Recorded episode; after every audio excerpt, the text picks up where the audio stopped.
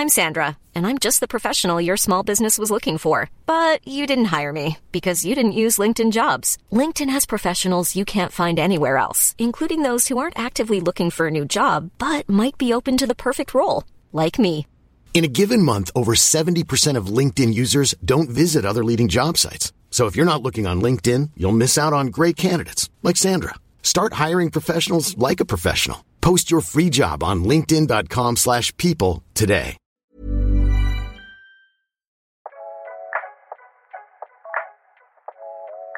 Bienvenue dans C'est le podcast de référence.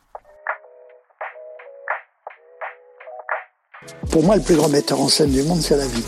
Et je lui ai tout pompé. Quand j'étais enfant, ça me donnait de l'espoir dans le cinéma ou même dans l'art, quoi. J'ai envie de dire, mais d'où elle vient? Qui m'a soufflé? Qui a parlé? C'est de la transpiration, c'est beaucoup plus de la transpiration que de l'inspiration. J'adore l'idée que les mots puissent changer les choses. Il a influencé tout le monde, moi le premier, hein, mais vraiment. Le peu que j'ai appris, c'est que je préfère me tromper avec mes erreurs qu'avec celles des autres, ça c'est sûr. Dire d'abord parce que je suis un passionné. J'aime les choses, j'aime brûler les passions les unes après les autres, et j'aime les choses qui me procurent quelque chose, que ce soit une émotion, un plaisir, un sentiment. Quand on a envie de faire un truc, il faut plonger comme un fou et le faire, quitte à se tromper. Eh bien, bienvenue dans C'est quoi ta ref euh, Nouvelle formule puisque donc c'est un nouveau concept qu'on vous propose aujourd'hui. Nous allons recevoir des invités euh, qu'on aime bien autant que faire se peut, hein, et euh, on va leur demander. Ils nous ont transmis en réalité leur ref en termes d'acteurs, réalisateurs, films et scènes. Et on va en parler avec eux. Et aujourd'hui, pour ce premier numéro, c'est Ambroise et Xavier que nous recevons. Comment ça va les gars? Ça va pas mal. Ça va super. Moi j'avais déjà une question. L'ancienne, l'ancienne formule, vous receviez des gens que vous aimiez pas trop, c'est ça Ouais, c'est ça. Ok, Et on d'accord. s'est rendu compte que c'était pas si ouf. Ouais, je me suis rendu compte en regardant les anciens épisodes. Oui, Ok. c'est des gens horribles comme par exemple des gars que vous connaissez pas du tout, genre Navo ou Martin Darondo. Ouais, oui, bah, On les déteste. Mais ils ont des bons côtés, hein, tu sais. y a Ouais, pas de- ouais. ils ont des bons côtés. Non, c'est ouais, humainement, euh, ils sont ils sont chouettes. Ils sont ils, ils- ils sont nuls, Ouais. mais c'est des bons gars. C'est- C'est juste ça. Ouais. C'est catastrophique artistiquement, par contre. bon, en tout cas, on est trop contents. Et avant de commencer, on a tout de suite une première question. Euh, on a remarqué que vos refs à tous les deux s'étendent de- des années 50, littéralement, jusqu'à 2022. Et du coup, on s'est dit, mais comment vous avez pu découvrir et comment ça se fait que c'est aussi large? Bah, la première euh, chose, c'est qu'on est des vampires. Oh, joli. Ah, super. Il est, il est très J'ai bien. bugué, j'ai bugué. Ah, des vampires, j'ai niqué ta blague. Elle Non, était les trop, deux sont- était trop mais les deux sont bonnes, les deux sont très bonnes, hein. On est des vampires. On a 320 ans et donc on s'est arrêté- on sait que bah, le cinéma est un art pour nous qui est hy- hyper nouveau. Et nous à la base c'est plutôt le bah, c'est le théâtre, c'est c'est Molière. Bah, tout, ce qui est, lu- tout ce qui est lumière, en plus, les vampires, euh, Ouais. chaud. C'est clair, c'est clair. Pendant la lumière, le siècle des lumières, qui est nous, en fait, vraiment, c'est c'est le moment, pour nous, c'est le, le moment où on a le plus lu, etc. Et puis, enfin bon, il y a eu l'imprimerie, il y a eu tout ça, mais euh, Moi, j'ai découvert les films anciens, euh, je sais pas, euh, euh, jeune adulte, je pense. Enfin, tu, je- tu sais que ça existe, mais euh, le premier film ancien que je suis allé voir, c'est euh, euh, le film avec Monroe, avec. Euh, de Wilder? oui, oui, de Waller, où Ouais. les deux mecs se déguisent en fil. Bien sûr, génial. Certains l'aiment chaud. Formidable. Tout seul au cinéma, c'est un des, je crois que c'est le premier film que je suis allé voir seul au cinéma. Ah ouais, le deuxième. Hé, les petites dernières, où est-ce que vous jouiez avant Dans les patronages? Non, dans les enterrements. Ça ne vous ferait rien de rejoindre les vivants? Remuez-vous un peu. On va essayer. Qu'est-ce qui a fait ces trous-là? C'est trop. Je n'en sais rien. Limite. Attention, nous allons répéter. Et mettez-y de l'ardeur, hein? Au quartier latin à Paris. Donc euh, l'avantage d'être à Paris, c'est que ces films existent. Et donc euh, d'un coup, ça te. C'est un des comme premiers un, un premier souvenir de Ouais, cinéma, c'est ça le, Non, c'est le deuxième film que je suis allé voir seul. Ah ouais, Non, c'est le premier film ancien que je suis allé voir seul. Ok. Un jour, j'ai ouvert l'officiel des spectacles et j'ai vu qu'il y avait des films anciens qui passaient dans le quartier latin. C'est le Le premier film des spectacles. Ouais. L'ancêtre de Allociné, donc c'était un, Ah, un petite, euh, un petit euh, fascicule qui sortait toutes les semaines, qui, Ouais. qui, Qui existe encore, je pense. qui existe encore, je crois. Ouais. Et si vous nous écoutez en 2171, euh, Allociné, c'est l'ancêtre de Wiou Enfin, de- les infos de- des ouais. derniers TikTok qui sont Ouais. sortis. en 2120, c'était. Ouais, peut-être ce sera. Non, mais en fait, en vrai, je, euh, je dirais que, que ouais, on, on- quand on a l'occasion de voir des films qui ont en plus passé le temps, ça veut dire qu'en plus ils sont vraiment très, particulièrement bien parce qu'ils sont encore regardables. Bah, c'est sûr que ça ouvre euh, tout de suite des perspectives. Donc, euh, moi, je t'avoue que dans ma sélection, j'ai essayé de faire exprès de citer large euh, pour essayer de ouais. couvrir le. Ouais, bien sûr.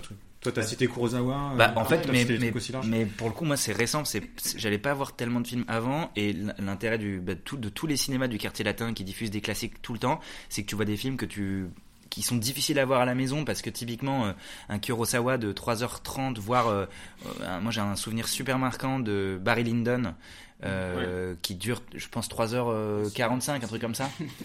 Tu, tu peux pas tu peux pas le voir chez toi en fait parce que tu vas forcément aller aux toilettes aller enfin et l'intérêt aussi du cinéma c'est que tu as, cette cette direction vers l'écran tout le monde est tout le monde est là et, tout, et tu déranges pas les gens donc tu fais super gaffe à, t'es euh, hypnotisé par le film quoi donc euh, moi c'est plutôt récent euh, et Kurosawa je le cite parce qu'on bah, avec Ambroise on est, on est allé le voir il y avait à la cinémathèque une rétrospective on est allé on est allé en voir quelques uns et moi je connaissais très mal j'avais dû en voir un et j'ai été vraiment scotché par la mise en scène donc en vrai moi c'est plutôt récent les vieux films ok Du coup, je vous propose de. Vous avez parlé des films, de commencer par les films. Si Ok. ça vous va, parce que vous avez, on n'a pas spoil le reste, mais le on a Kurosawa. Donc c'est les réals, plutôt. Enfin les réals, oui, pardon. Je- réals, je- ouais. je- impeccable, c'est parfait. Euh, du coup, ouais, ça- on part sur les réals.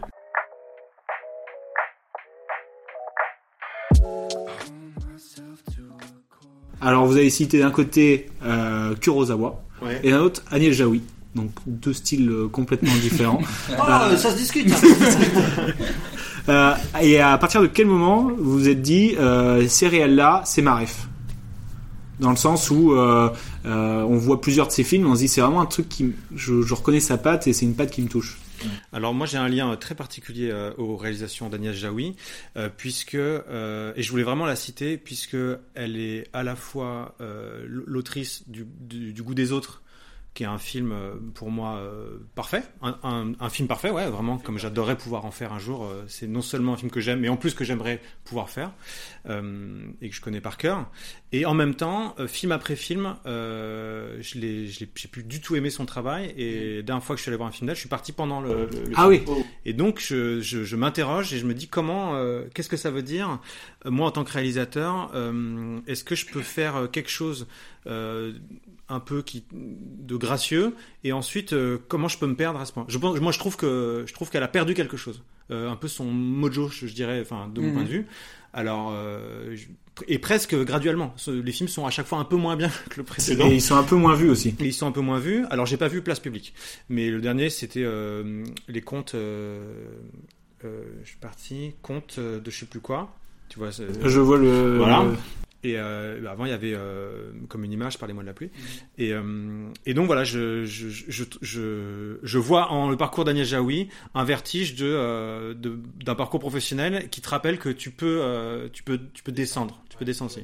Mais après, on peut s'attarder vraiment sur le goût des autres et même les suivants, qui il y a des choses toujours bien chez Agnès Jaoui, je trouve. Mais il y a des trucs bien, mais de moins en moins. Je suis d'accord avec toi. Ouais. Je, je m'en souviens de Goût des autres. Il y a beaucoup de scènes marquantes. Et plus le film, après, c'est bah, c'est comme une image. J'ai Ouais. encore pas mal de scènes en tête.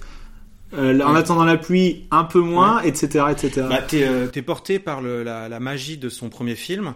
Déjà, je vais retrouver, en plus, il y a, y a Bakri souvent, il y a des acteurs, il y a des répliques, il y a des ambiances, mais euh, c'est comme si elle avait fait un chef-d'œuvre et qu'elle avait, de mon point de vue, mais c'est très très dur, hein, je sais qu'il y a plein de gens qui adorent ces autres films, qu'elle n'avait pas réussi à, qu'elle n'avait pas autre chose à dire en fait, ou autre chose à faire. Et donc, euh, ça me fait penser aussi à ces réals qui font un seul film, parce qu'en fait, ils font les films parce qu'ils veulent dire quelque chose et pas parce qu'il faut faire des films. Et, Et, c'est dur, de commencer, c'est euh, dur de commencer par un chef-d'œuvre, en vrai. C'est dur, mais en même temps, c'est, extraordinaire. Tu vois. Le goût des autres, je pense que c'est pour beaucoup euh, un film fondateur. euh. The. The. Yes, very good. The. The. Yes. The. Okay. The. Okay. The. The. Okay. The. Okay, that's okay. The weather is nice. The weather is nice.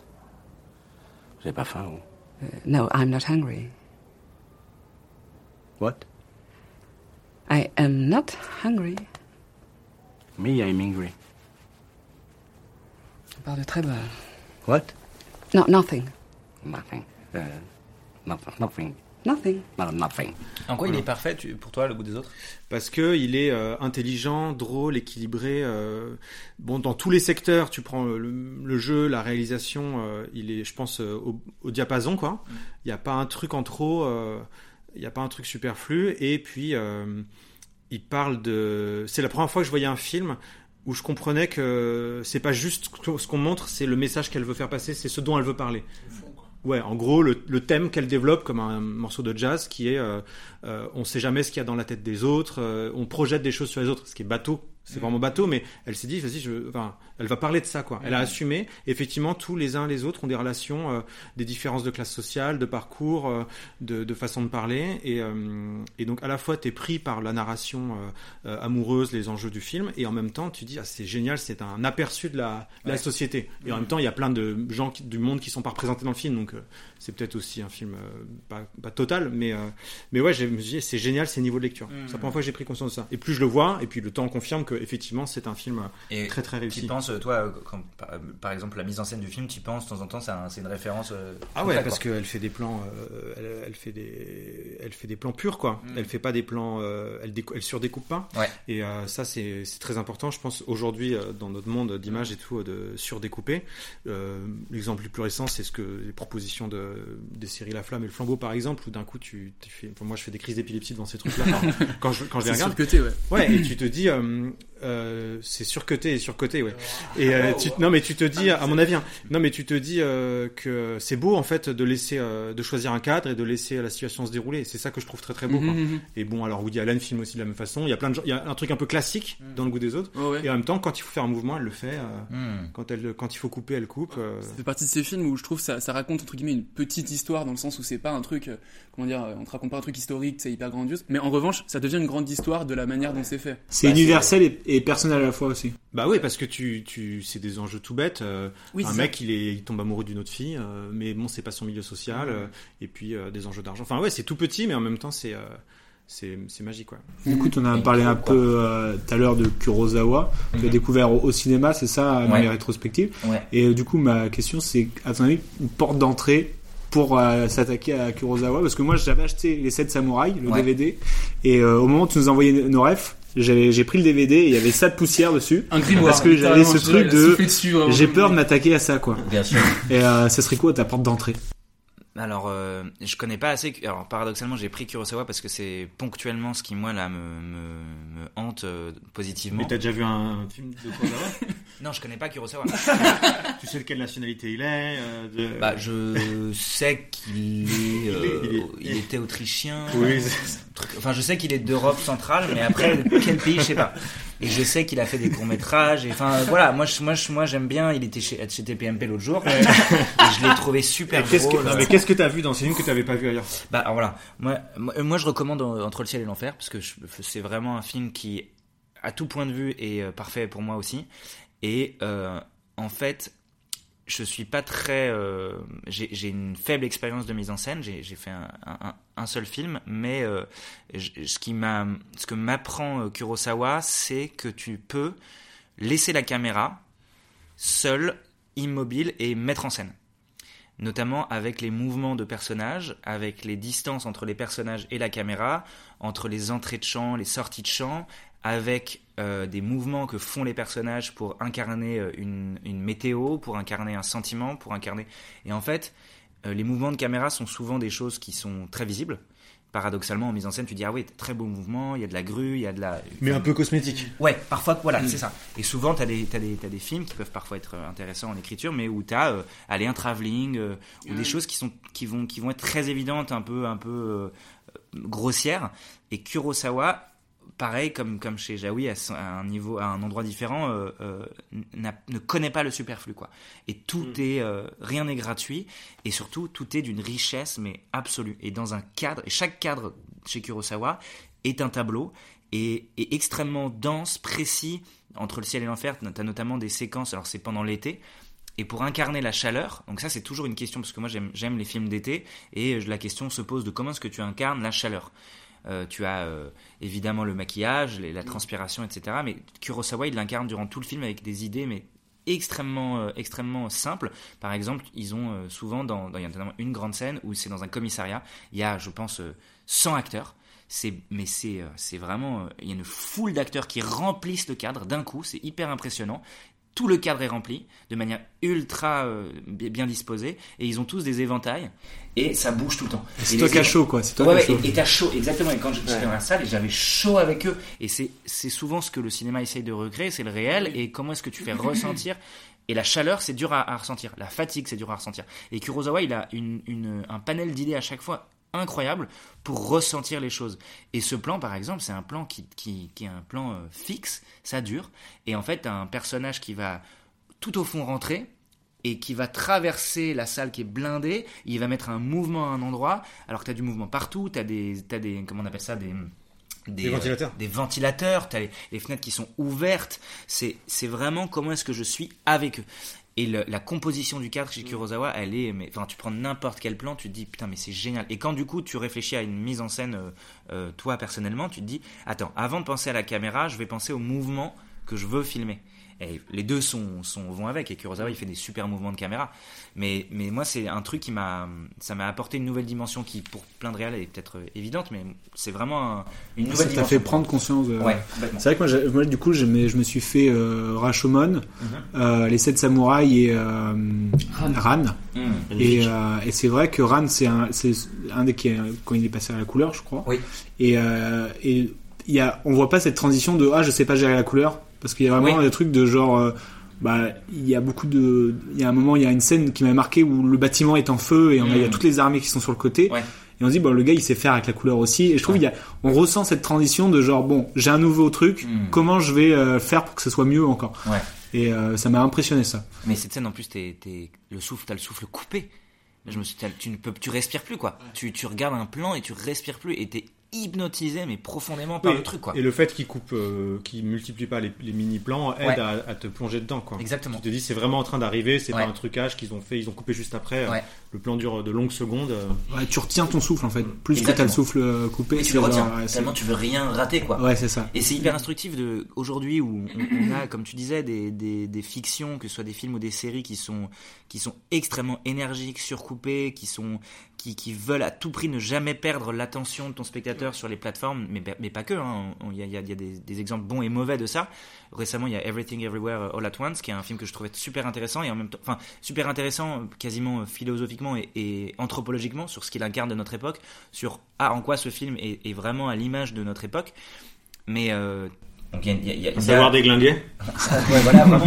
Mais, mais c'est un film mensonger. qui, qui- j'ai l'impression qu'il y a une distance sur ce qu'il raconte et qu'il raconte cette forme parce qu'il y a un fond derrière et qu'il veut, il veut, il veut à sa manière euh, parler de l'époque.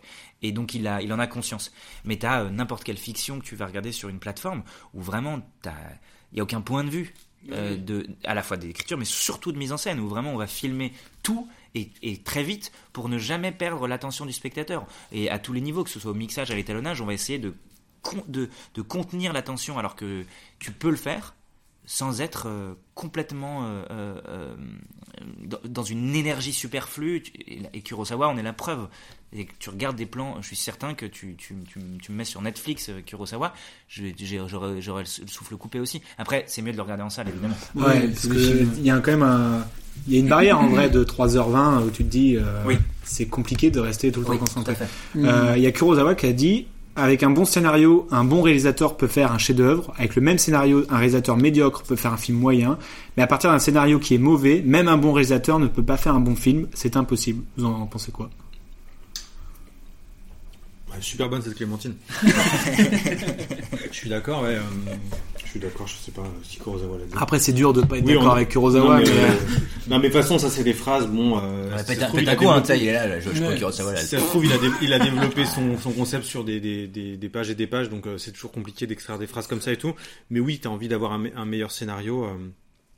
Ce qui est sûr, c'est qu'on voit souvent des bons scénarios euh, mal filmés, quoi. Je suis, Oui. je suis d'accord avec, je suis d'accord avec ça. euh. Enfin, je pense qu'il faut, enfin, je veux me servir de ça pour se dire, faut, faut penser à ce qu'on filme, quoi. Faut faire attention, faut pas filmer n'importe comment euh, les choses et voilà. Quoi. Mm. Mais bon, il y a des scén- non, mais je- en même temps, t'as Ouais. scénarios quand tu lis, tu dis bah je vois pas trop le film, puis quand Ouais. tu vois le film, tu dis c'est extraordinaire, il a bien. Donc euh, je suis pas d'accord avec Kurosawa. Dans tes Kuro. non, bizarrement, je suis Les- pas les d'accord. non. J'ai- Je l'étais d'accord pendant longtemps et en fait, euh, tu vois plein de- d'œuvres hyper personnelles où en fait euh, les choses naissent euh, à des endroits différents et pas, pas forcément à l'écriture parce que l'écriture elle est extrêmement simple euh, et en fait ça peut naître euh, déjà sur le plateau et puis vachement en mon- en montage et t'a- et t'apportes une poésie immense en montage avec quelque chose de plus abstrait et t'as plein de références de, de choses plus abstraites qui sont même pas écrites tu vois Tiens, on parlait de Truman Show hier. Ouais. Truman Show, tu regardes le scénario, c'est n'importe quoi. C'est n'importe quoi. Il y a, il y a plein de coïncidences en même temps. Il se- il y a- en fait, le film t'attrape par sa réelle aussi, peut-être, sa- sa- Ouais. ses choix artistiques. Et il t'attrape et il dit en fait c'est c'est je veux te montrer euh, je veux t'embarquer dans mon histoire et même si c'est ce scénario est improbable Mm. euh, on y va quoi. Bon après le scénario est pas nul non plus mais mais tu voilà tu peux améliorer des choses dans des choix artistiques. Bah, on en parlait juste avant, mais récemment, Babylone, si tu- je pense que si tu regardes le, le scénario, même s'il y a des scènes, certaines qui, qui sont à la suite, et si tu vois le scénario, tu fais, bah, non, non, pourquoi C'est pompeux, Ah, ça sent pompeux, quoi. Je pense que si tu vois le truc écrit de Babylone, tu fais, bon, à voir. Mais quand tu vois le film, les réalisations qu'il a pu apporter, tu, tu comprends, entre guillemets, le côté grandiose qu'il avait dans la tête. Je l'ai pas vu. Moi non plus, mais c'est pour ça qu'il faut se méfier euh, toujours, à mon avis, des, des phrases comme. Enfin, ce qui compte, c'est euh, qui est la, c'est qui la personne qui, qui tient les commandes, quoi. Oui, oui, Et euh, c'est, tu vois, et on voit des catastrophes, hein, des catastrophes euh, au cinéma, euh, ou ailleurs bien sûr, euh, parce que personne tient les commandes, tu vois. Ouais. Ouais, ouais. Personne, euh, tout le monde a dit un truc à dire, et personne n'a dit c'est ma vision, c'est comme ça. Et donc il faut défendre ce truc. Astérix, Obélix. que ça parte. mais je croyais qu'on parlait de cinéma. Non mais qu'on, qu'on soit, au, voilà. Je, ça, c'est- Et la sincérité, je pense qu'il y a un truc de sincérité, c'est-à-dire que quoi qu'il arrive, si tu, alors sincérité et, hum, et exigence au sens de, je ne veux pas me, je, je veux tout faire pour que ce soit le plus sincère et le, et le mieux possible, quelles que soient tes méthodes, etc. Je pense qu'à partir du moment où tu as ça, tu vas faire quelque chose de- d'intéressant. Et, Oui. euh, et, et que tu sois mauvais écrit, mauvais, mauvais, mauvais auteur, il n'y a pas de mauvais auteur, il y a juste des gens qui, qui se posent pas suffisamment les questions de ce qu'ils veulent raconter en fait et de ce que eux pensent des choses et de comment est-ce que tu poétises le réel ou euh, peu importe quoi faut juste po- la fiction c'est c'est de la poésie il faut poétiser les choses quoi il faut pas euh, et même euh, des films ré- comme là j'ai vu récemment euh, euh, Au revoir Paris Ah oui. de Alice euh, Vinocourt. Vinocourt c'est ça Vinocourt? Je crois, non? Ouais, je non ça, euh, semble. Avec, avec euh, Virginie oui Efira. avec Virginie Fira ça dit Vino Je sais pas, t'as dit Alice, j'ai dit Vinocourt. euh, avec Alice au pays des mers.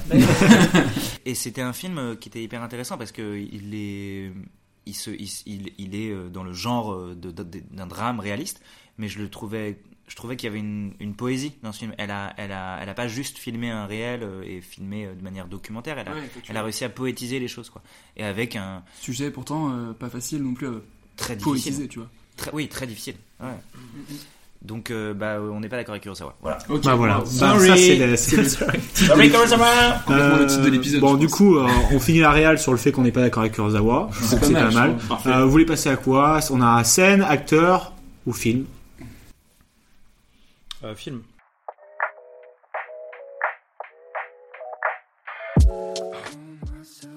Alors film, euh, Film, vous alors avez déjà- choisi pas un film. Ouais, Xavier n'a pas choisi un film, donc nickel. Il a choisi quoi Fleabag.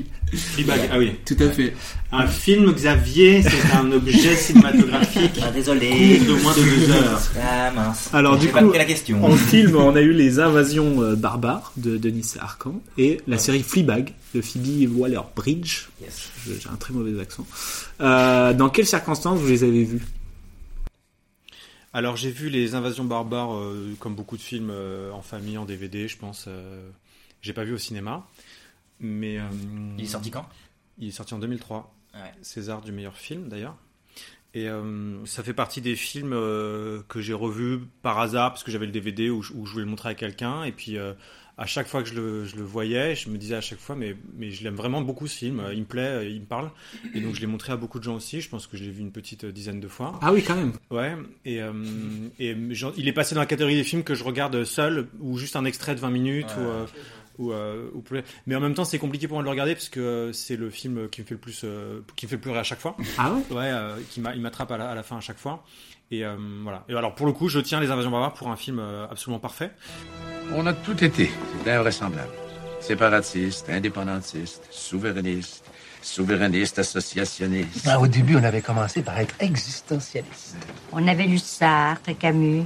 Après ça, on a lu France Fanon, puis on est devenu anticolonialiste. Après ça, on a lu Marcuse, on est devenu marxiste. Marxiste-léniniste. Trotskiste. Maoïste. Après ça, ben, on a lu Solzhenitsyn, alors on a changé d'idée, on est devenu structuraliste. Situationniste. Féministe. Déconstructionniste. Y a-t-il un isme que nous n'ayons pas adoré? Le crétinisme. Oh mon Dieu, non. Souvenez-vous de Gojing. C'était qui, Gojin? Une archéologue avec une jupe fendue jusqu'en haut de la cuisse. Même toi, tu t'en souviens. Fin des années 70, la Chine s'ouvre à l'Occident. Gu Jing s'en vient en visite culturelle à Montréal, alors l'université en profite pour déléguer son gauchiste de service. J'entre dans la salle à manger de son hôtel, je la vois, je meurs. Et euh, j'ai développé une espèce d'obsession avec ce film à un moment et j'ai essayé de contacter Denis Sarkhan pour euh, lui poser des questions parce Ça, que c'est j'étais- intéressant, ça. j'étais moi-même en train d'écrire un film. Euh, bon. On a parlé du goût des autres. Voilà, on est un peu dans ces trucs-là. C'est des films de, de relations entre de- des- des gens au sein d'un groupe, euh, des films très fins qui prennent pas le spectateur pour un imbécile, qui c'est pas des les, les gens ne disent pas leurs intentions quand ils parlent, mais tu devines leurs intentions derrière leurs mots, leurs façades, etc. Et puis le sujet, je trouvais très bien traité. Tout ce qui est euh, non dit, euh, je trouve ça grave fort au cinéma. Ouais. De, de, de- enfin, c'est- je trouve ça dur à, à mettre en place, un bon non dit. Bah, mais quand c'est fait, c'est, euh, c'est, c'est, c'est- ça touche beaucoup, quoi. Pour moi, c'est c'est même euh, le- l'essence même du cinéma ou même de l'art, j'en sais rien, parce que le non-dit, ça veut dire que le spectateur, il doit être actif et donc il doit se poser la question. Il est pas devant une émission de télé, quoi. Il est euh, genre, qu'est-ce que, qu'est-ce que ça, à quoi ça me renvoie? C'est un bon. Donc le non-dit veut dire que le film est un bon miroir ou un bon, un bon aspirateur, un bon C'est déclencheur. intéressant quoi. ce que tu dis sur le rendre actif le spectateur. Bah pour moi c'est ce que c'est ce qui me plaît le plus c'est que Ouais. et- étant euh, étant euh, enfin j'aime bien quand le film me prend pas pour un imbécile quoi. Donc euh, m'explique pas tout et voilà bah, après c'est pas très compliqué à comprendre mais tu devines tu le revois tu dis ah ouais en fait ça parlait pas de ça, ça- je pensais que ça parlait de ça en fait ça parle de ça j'avais pas vu ce truc entre les personnages il y a pas eu un gros plan dessus donc c'est pas grave quoi. Ouais, et même dans les dialogues, on s'est fait la réflexion, même dans les dialogues, c'est presque, je sais pas ce que t'en penses, presque littéraire de temps en temps comment il parle. Ah ça c'est j'adore ouais. Voilà. Et, mais, pour autant, ça nous, ça nous, Ça sort pas du film. Ça nous sort pas du film parce que parfois t'as des films, tu sens qu'ils sont surécrits. Oui. Et tu fais, c'est impossible de dire ça dans la vraie vie. Et, et- Ouais. et- et là, ça le fait pas. Et on Mais se c'est disait, c'est plutôt vraisemblable que vrai comme dialogue, tu vois. Oui, mais c'est parce qu'il a il choisit euh, des, des personnages qui sont tous euh, profs ou universitaires, donc qui eux, de base savent bien s'exprimer, et c'est aussi le malaise de ces gens qui euh, qui sont très intelligents mais qui ont mené des vies parfois absurdes ou bêtes. Enfin voilà. Et bon, c'était déjà le cas dans le premier opus du puisqu'il a fait le déclin de l'empire américain en 86, et après les invasions barbares, c'est les mêmes personnages 20 ans après. Donc il y a en plus une performance hallucinante de retrouver ces personnages et d'arriver à proposer autre chose. Et, euh, et donc bref, j'ai écrit à, j'ai essayé de joindre Denis Sarkhan pour savoir comment il avait fait ce film. En fait, mon obsession était une obsession d'artisane, c'était de savoir. Euh, attends, il n'y a pas de miracle, les films ils sortent pas comme ça. On sait bien qu'il y a des galères sur les tournages, on change d'avis, euh, on sait pas comment ça s'est passé. Ah oui, bah cette scène culte, bah en fait c'est l'actrice qui pouvait pas venir, donc on a fait ça. Enfin, on sait bien que c'est ça qui m'intéresse moi vraiment, c'est pas Mm. euh, de voir le, de s'extasier devant un produit fini quoi. Bien sûr. Et, euh, et donc j'étais euh, obsédé par ça, je voulais la réponse pour les invasions barbares. Donc j'ai écrit à son agent et euh, euh, que j'ai trouvé sur internet, son agent au Québec, et je lui ai dit bonjour, je, voilà j'aime le film et je voulais savoir euh, comment, euh, j'aimerais savoir si je peux le discuter avec lui, le rencontrer, j'en sais rien. Elle m'a répondu, elle m'a dit Denis euh, est disposé à répondre à vos questions par écrit.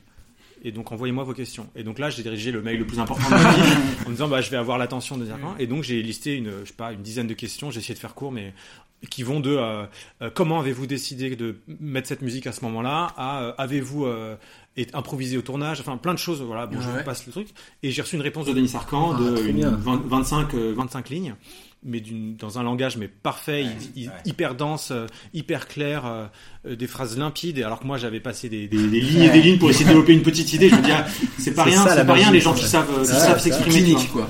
ouais, ouais. Et, le donc, mail euh, est encadré chez toi, j'imagine. non, mais il faut que je le fasse et j'ai pensé récemment. Ah ouais. Euh, Il faut que je le, faut que je l'imprime, voilà. Mais euh, non, mais je l'ai, bah, je, je te l'ai partagé et tout. Et, et donc, euh, Ah, j'y voilà. pense souvent à ce mail, moi. C'est un, c'est un, c'est un exercice facile. Et bon, et donc sa réponse en gros, c'était, on a coupé deux scènes. Il m'a décrit les scènes, mais, mais le film ressemble à peu près au scénario, même grosso modo à, ce voilà. Donc il avait vraiment bien pensé les choses et il avait euh, visualisé le, le film. Après, euh, pourquoi le film euh, à mon avis, pourquoi la mayonnaise prend aussi bien, bah, c'est compliqué à dire, mais, euh, Oui, oui, c'est mais c'est un film dans lequel il a, il a pas peur d'aller à fond dans des trucs qui pourraient paraître pathos à l'écrit. C'est ce que j'allais dire. Mais qui, en fait, euh, moi, m'attrape. euh. Tu peux dire la conclusion du mail Et la conclusion du mail. Ah oui, c'est vrai, c'est vrai. Je te parle ça pas de la plus incroyable, important. ça, c'est incroyable. C'est que Arcan m'a, m'a dit, euh, m'a donné un conseil. J'ai dû lui dire, donnez-moi un conseil de jeune réalisateur, je sais pas quoi. Et il m'a dit un truc, euh, soyez, euh, il faut être, euh, Attends, je vais retrouver. euh, Sincère Non, je, je, je- ouais, il faut être sincère en fait. Il dit, il faut faire les films avec sincérité. Il faut pas, en tant que créa- euh, scénariste et réalisateur, il faut pas se, faut pas mentir. Faut pas se mentir à soi-même. Et il a fini par, comme euh, Bertolucci et son homosexualité. Point. Oh. C'est incroyable. Genre Ah, c'était, genre, formule, genre pour lui c'est évident que Bertolucci a, a fait des films euh, ban bancal Ouais. parce que il est, il savouait pas qu'il était homosexuel. C'est incroyable quand même. C'est Ah, le sens de la formule, Le quoi. sens du truc, Et, donc il était, euh, il Wow, était euh, wow. punchline. Cordialement. Mais voilà, c'était. Et tu vraiment- dis que c'est un film euh, qui te, qui te touche, mais ma question c'est euh, quel personnage te touche le plus? Bah, moi, ce qui me touche, c'est la relation père-fils. Je trouve ça euh, et la, mais même les relations amicales, elles sont belles. Mais la relation père-fils, je la trouve belle parce que on a ce père euh, intellectuel en train de mourir, ce fils euh, trader qui veut pas lui parler parce qu'il a rien en commun, il sait que son père est un queutard et donc c'est pour ça que c'est famille inversée. Et euh, en fait, ce que je trouve génial dans le film, c'est que Arcan il assume que bah, l'argent permet de rendre les gens heureux, puisque c'est l'argent euh, du fils, il va acheter l'hôpital pour Ouais. avoir une meilleure chambre, il va acheter plein de trucs tout le temps pour, euh, il va payer des étudiants pour lui faire croire Ouais, que c'est incroyable. et il assume que euh, on est dans un monde comme ça. Ouais. Et, euh, et tous les films euh, et les films d'Arcan ont toujours une dimension. euh, je parle de mon époque, c'est de, de, de parler d'un truc qui se Ouais, passe. mhm. Le film suivant aussi, La chute de l'empire américain. euh, enfin, le fi- un film après parle aussi beaucoup de, de ça. Il assume le cynisme du monde et de la façon dont le monde fonctionne, quoi. Et pour autant, ça n'empêche pas qu'il y ait des vrais sentiments entre le père et le fils. Et, euh, et évidemment, c'est sublime que euh, à, la- à la fin, le, quand le père, euh, parce que le père se fait euthanasier, donc c'est quand même en 2020, en 2003, euh, c'était rare de voir Ah, ça. ouais, Et en fait, il n'adresse pas ce truc. C'est juste bon bah il y a une meuf qui il se euthanasie. Ah oui, il y a ouais. même pas genre est-ce qu'on l'euthanasie ou pas? Il y a aucune scène comme ça. C'est logique, tout va bien, il souffre tout. Et euh, vrai. et à la fin, euh, et donc c'est l'essence, c'est- la, base euh, le- de, de- du, du sentiment, c'est tout simple. Mais et à la fin, le père euh, finit dit au fils, je souhaite à tout le monde d'avoir un fils comme toi. Ouais, Et, euh, le fils euh, dit au père, euh, je sais plus quoi, euh, je t'aime, enfin un truc tout bête. Et tu dis bon, en fait, il y a un moment, voilà, c'est ça l'important. ouais, c'est ça. Et tu vas au cœur truc. resserre et, euh, donc euh, moi ça me ça m'attrape. Puis après, il a- tous les autres personnages sont, sont géniaux. Euh, C'est très original. euh, Ah ouais, tous les bien. personnages sont très surprenants. Ouais, Et dans chaque, chaque, chaque petite scène, petite réplique, t'as tout un monde. Tu vois tout le monde derrière les persos. Tu Exactement, vois ouais, toute leur ouais, vie. ouais, euh. ouais. Si tu parlais tout à l'heure du côté euh, pathos, en fait, je m'explique pas encore comment la scène de fin justement fonctionne. Parce que quand tu vois les gens qui font la queue, parce qu'ils font ça en fait, hein, Ouais. ils font la Pour queue dire pour dire adieu. au revoir. Ouais. Tu te dis, ça y est, c'est- trop, tu vois. Et ça marche, et tu sais pas pourquoi. Et du coup, je, je ouais. m'explique pas encore pourquoi ça me touche. Alors que peut-être écrit, j'aurais vu ça, j'aurais certainement euh, bêtement conseillé au gars qui a écrit de dire peut-être c'est un peu trop, tu vois. Et, et en fait, bah, Parce que je pense qu'il s'est pas foutu de ta gueule dans le reste du film, que, que donc tu crois au personnage, Hmm. que tu fais que tu lui fais confiance. Ouais. Et voilà. Mais tu vois, il y a la même scène dans Philadelphia, je sais pas si vous l'avez vu, de Tom Hanks, avec Tom Hanks. Quand Tom Hanks, euh, à, la, à la fin, Tom Hanks est sur son lit de mort, il a le sida et voilà. Et tout le monde vient lui dire au revoir. Et t'as vraiment, t'as un plan fixe, les gens un par un qui lui disent un mot. Donc il y a son, son beau-frère, sa mère et tout machin. Et, euh, et ben en fait ça marche Ah ouais, parce ouais. que euh, ils te prennent pas pour des imbéciles. Et tu, enfin moi en tout cas, ils m'ont, je fais confiance à la personne qui a fait le film. Genre ok, je suis d'accord avec toi sur la façon dont tu filmes les rapports humains, cette subtilité, cette distance, cette complicité. Mais euh, Qui ouais, a fait Philadelphia déjà? Jonathan Demi Ah oui. Qui a fait le silence des agneaux aussi, ouais, c'est ça. notamment et plein de trucs trop bien mais et Voilà. voilà le euh, film là qu'on avait vu aussi, la comédie avec. euh, ah oui oui j'ai oublié le nom qui était vachement intéressant là. ouais ouais Le c'est mec qui qui joue dans Dumber. Jeff Daniels Jeff Daniels. Ouais. j'ai oublié le titre Ouais. et euh, Qui était bien. prêt à porter? Non prêt à craquer? Pas du tout. tenue je sais plus tenue exigée je sais plus Au, au montage, il y aura une voix qui dira qui euh. C'est Et, c'était Pretty Woman. c'était Pretty C'est Sous un pseudo. Salut, c'est juste moi au montage, euh, juste pour te dire que le film où il galère à trouver le nom, c'est euh, Dangereux sous tout rapport, un film de 1987 de Jonathan Demme. Voilà, c'est tout. Merci. donc voilà les invasions barbares je, le, je le recommande euh, chaudement et c'est un film de chevet euh, qui m'accompagnera Moi j'ai vu le premier, j'ai revu le premier volet euh, il y a pas longtemps et moi j'étais. Oh là là, le déclin Le Le déclin. déclin, ouais. Oh les séquences dans l'université, les grands décors, j'ai encore tout en tête. Ouais. Et tu vois, c'est un, c'est un film que personne lui a demandé de faire. Il a fait ça, il devait faire un autre projet, finalement il a fait ça parce qu'il avait du temps libre ou je sais pas quoi, exactement comme le berger espagnol.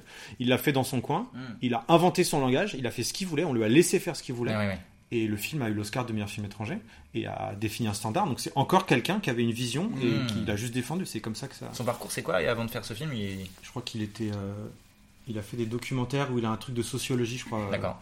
C'est un, c'est un intellectuel. Oui, c'est intellectuel. Ouais. D'accord. Bah, Du. Québécois, mais c'est un intellectuel. Ouais, ouais, ouais. Bon, du coup, on a fait film, on fait série. Mhm. Euh, Fleabag, pourquoi Fleabag? Fleabag, euh, moi c'est une des, un des, une des fictions qui m'a le plus marqué ces euh, 15 dernières années. En gros, enfin, ça fait partie des, des choses où euh, souvent tu, quand tu quand écris, tu te dis ok qu'est-ce que je, qu'est-ce que que t'écris et que tu réalises, et que tu réalises? Qu'est-ce que je pourquoi je fais ça? Pourquoi est-ce qu'on a besoin de m'entendre, de, me, de voir euh, cette fiction? C'est une question qu'on doit tous se poser, je pense, en tant que créateur. C'est est-ce que euh, là, j'ajoute une pierre entre guillemets à l'édifice, ou est-ce que ce que je fais, c'est juste par complaisance? Et Fleabag, je trouve, apporte à tous les égards une nouveauté et une grande utilité. Euh, parce que c'est un point de vue d'une d'une jeune femme de 30 ans, et paradoxalement, tu as l'impression que tu l'as déjà vu, parce que tu dis, ah tiens, une chronique d'une trentenaire. Et pas du tout. Et elle ose vraiment, encore une fois, être extrêmement sincère. Dis la vérité. C'est épouvantable. C'est épouvantable. C'est moderne. Ne me mens pas, tu veux Je te jure. Je ressemble à un crayon. Tu... Tu ressembles pas. Arrête de rire, merde Ah, ça va aller, Claire. Mais non, ça va pas aller. Je vais perdre mon job. Tu perdras pas ton job, c'est cool. Ça n'a rien de cool. C'est audacieux. Oh, va te faire voir. Non, c'est chic. C'est surtout irrécupérable. Claire, c'est français. T'es sérieux? Oui. Donc ça vient d'un- spectacle, Fleabag, c'était un seul en scène de Phoebe Waller-Bridge. Euh, c'est quelqu'un qui a, qui, a, qui, a un, qui a un grand talent d'autrice, qui est une excellente actrice et qui en plus est une bonne réalisatrice. Et c'est étonnant, elle est très humble, il y a très peu de vidéos d'elle ou de, de- Tu tapes Phoebe Waller-Bridge, tu as assez peu de choses, elle est très discrète, elle, elle parle peu de son travail. Et euh, dans Fleabag, tu as donc vraiment tu as un point de vue qui est très euh, particulier. C'est le, perso- le personnage, c'est une, une femme qui est, qui est klep- klep- kleptomane, euh, mais réellement, elle, est- elle, elle, elle, malade, elle est nymphomane, et euh, elle vit un deuil. Et donc tu te dis, tiens, euh, bon, bah, le deuil, c'est un des, gr- une grande, grande thématique qu'on a déjà euh, explorée dans les films et les séries, mais elle, elle, le- elle l'explore d'une manière très, très personnelle, et encore une fois, c'est à quoi ça sert l'art, et à, qu- et à quoi sert ton point de vue? Pourquoi est-ce que toi tu vas raconter quelque chose? Et là, je trouve que c'est euh, c'est euh, et c'est exponentiel parce qu'elle a fait deux saisons. Il y a une première saison que je trouvais incroyable et euh, une saison 2 qui est euh, elle aussi euh, formidable sur. bah, c'est trop dur de, parler de Fleabag sans spoiler parce que c'est il y a, beaucoup de, de particularités, mais dans le fond, j'ai le point de vue de cette femme qui est très utile, à la fois sur la féminité, sur la sexualité, sur le rapport qu'on entretient aujourd'hui à la, à la, au deuil. Et j'ai formellement quelque chose d'assez d'assez chouette parce que quand tu, quand tu regardes la bande-annonce, tu le vois, mais il y a du fast cam, comme Woody Allen a pu le faire, comme d'autres metteurs en scène ont pu le faire avant. Et chacun, Woody Allen l'a fait de manière hyper euh, euh, inventive dans, dans Annie Hall. Quand tu vois Annie Hall, tu dis waouh, il y a plein de choses formellement, c'est génial, c'est poétique. Et Fleabag, elle, elle a. Alors que tu te dis, ok, encore un fast cam, c'est facile, je l'ai déjà vu. Elle y a apporté quelque chose de nouveau. Un truc que j'avais euh, personnellement jamais vu. Je me dis, putain, génial. Il y a un- ouais, moi, c'est un, truc qui m'a beaucoup marqué euh, où on est vraiment, on est vraiment son confident Mhm. plus qu'un, plus qu'un truc où elle nous adresse quelque chose. Oui. Il y a, il y a vraiment au, au bout de deux saisons, tu t'attaches à, à elle parce qu'elle elle, se- elle se confie à toi. Ouais. Et il y a un moment qui m'a vachement surpris, c'est euh, quand elle est, euh, j'ai pas envie de spoil, mais avec le, le prêtre, Ouais. où le prêtre, a l'impression, il nous capte. Bien sûr. Et il y a vraiment un truc de genre, oh, Ouais. il nous a repéré. Ouais. Et je trouve que ça nous a sorti de. Enfin, c'est un truc, ça m'a, ça m'a rarement mis dans cette situation de je me suis fait surprendre. Ouais, tout à fait. Et j'ai trouvé ça vraiment très fort, quoi. Ah, c'est dans cette scène, c'est une simplicité extrêmement simple. Elle fume une cigarette avec lui. euh, C'est le premier épisode de la saison 2. Elle parle à la, à la caméra et elle, elle nous dit quelque chose à nous, une, une, une, une, confidence. Il dit à qui tu parles Et t'es C'est vraiment- tout simple, c'est juste ça Ouais. et là bam. Et là, t'es comme ça, tu m'attends. T'es attends, mais je me, je me suis fait surprendre, quoi. Et, euh, C'est une jolie idée parce qu'en fait, ce fast cam, c'est une façon de, de. Ça met vachement de distance avec les autres autour d'elle, puisque, en fait, Fleabag, c'est une meuf qui a des trucs dans la tête, qu'elle qu'elle trouve un peu honteux aussi et qu'elle Ouais. ose pas trop dire. Et, euh, et ouais, en fait, on, on est dans sa, dans sa voix intérieure, dans son. Et d'un coup, elle, euh, c'est une connexion entre l'extérieur et Ouais. l'intérieur, j'ai l'impression qu'il y a, il y a plus que sa voix intérieure. J'ai l'impression qu'elle a une voix intérieure, mais elle a aussi une voix qui s'adresse à quelqu'un. Et j'ai l'impression qu'on sait pas toute sa voix intérieure. Et il y a quand même un Oui. truc de genre, on est, on est quelqu'un, en fait. Tout à fait. Et t'as une séquence dans la saison 1 avec la psy qui est hyper intéressante parce que Fleabag, c'est un personnage, euh, c'est ce qu'on appelle un anti-héros parce que de fait, elle est, t'as- t'as pas forcément d'empathie pour elle, elle est, elle est, elle est, elle est vile parfois, elle est égoïste, elle a, elle a quasiment que des défauts. Et, euh, et c'est- fascinant en écriture d'écrire un personnage euh, comme ça où il y a une empathie énorme pour elle quand même. Et il y a cette scène euh, chez la psy où elle, révèle à la psy toute, la, conscience qu'elle a de ses propres démons. Elle dit voilà, je suis nymphomane, je suis kleptomane, je sais, j'ai pas d'amis, etc. Et, elle se livre. Et tu te dis, ouais, génial, c'est un personnage. Et là, la psy lui dit, un, je, vais pas spoiler, mais elle lui dit un truc tout simple. Et là, tu vois le personnage qui, qui perd contenance et qui nous regarde, et elle ose rien nous dire. Ouais. Et juste ça, C'est- on sait qu'elle pense à un truc, mais elle veut pas, elle, veut- elle est pas prête encore à, nous- ça. à nous confier à nous, quoi. Exactement. Et c'est tout simple, c'est c'est des choses toutes simples, mais moi j'ai trouvé ça. euh, Et puis sa discrétion euh, à côté de la fiction me- m'inspire beaucoup. Elle parle peu, elle fait ses choses, elle, elle est brillante et, euh, et voilà quoi. Et elle fait pas plein de choses, elle se, elle, elle vend pas son cul euh, là, euh, alors que je pense qu'elle reçoit toutes les demandes qui, enfin, elle a une humilité et, et- et que, que, que, je- que je, que je, que je- j'affectionne quoi. Donc ouais, Fleabag parce que voilà pour toutes Et ces c'est raisons, un- c'est une série aussi sur euh, la solitude. Et euh, vu que vous êtes des auteurs, est-ce que euh, il y a un truc avec la solitude? Est-ce que ça, vous avez besoin d'être sol- de solitude pour créer ou euh, vu que vous êtes à deux en plus? Ouais, c'est un truc, t'as as, toujours des voix dans ta tête et, euh, et c'est un métier qui permet de les. euh, de poser sur le papier, quoi. Ouais, je pense. Oui.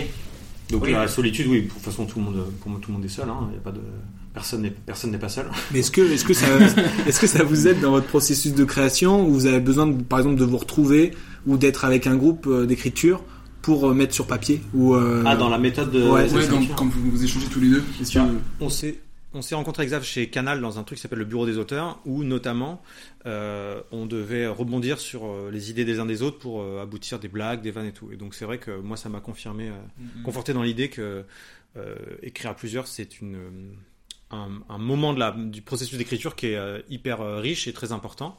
Mais évidemment, faut le finir seul dans son coin ou même l'amorcer seul. Enfin, faut alterner quoi. Ouais. C'est toujours des allers-retours entre le collectif et l'individuel parce que tu as, il te faut il te faut laisser à toi le temps de, de, de travailler ton point de vue pour ensuite l'amener en groupe Mm. et ne pas euh, créer à partir de rien. Tu peux créer à partir de rien, mais souvent c'est quand même sympa que tu sois chargé de quelque chose pour à la fois le livrer et être prêt à en entendre d'autres parce que tu as déjà un point de vue. Et, euh, et être capable aussi d'être très à l'écoute pour euh, faire évoluer ce que tu dis et euh, additionner les choses. Et, euh, et c'est pas une addition qui est un compromis. Souvent, c'est, enfin, ça peut l'être. Mais ce qui est le mieux, c'est quand le, les additions forment quelque chose de plus grand, quoi. Et pas juste où tu te mets d'accord en enlevant. Ce que Ouais, tu- on dit je te donne Ouais. ça, tu me prends ça, et Ouais. ça c'est un truc qui évolue ensemble quoi. Ah bah ouais, il faut trouver les, les- la, la bonne équipe. Et euh, une fois que tu as trouvé les- la bonne équipe pour le bon projet, euh, c'est comme ça que tu, tu, tu progresses. Mais c'est un, ouais, un aller-retour entre l'individu- l'individuel et le collectif, j'ai l'impression. Et pour le spectacle, euh, vous, par exemple, comment vous fonctionnez quand vous avez, peut-être au début déjà de la création, et puis là, il évolue, je suppose, sans cesse.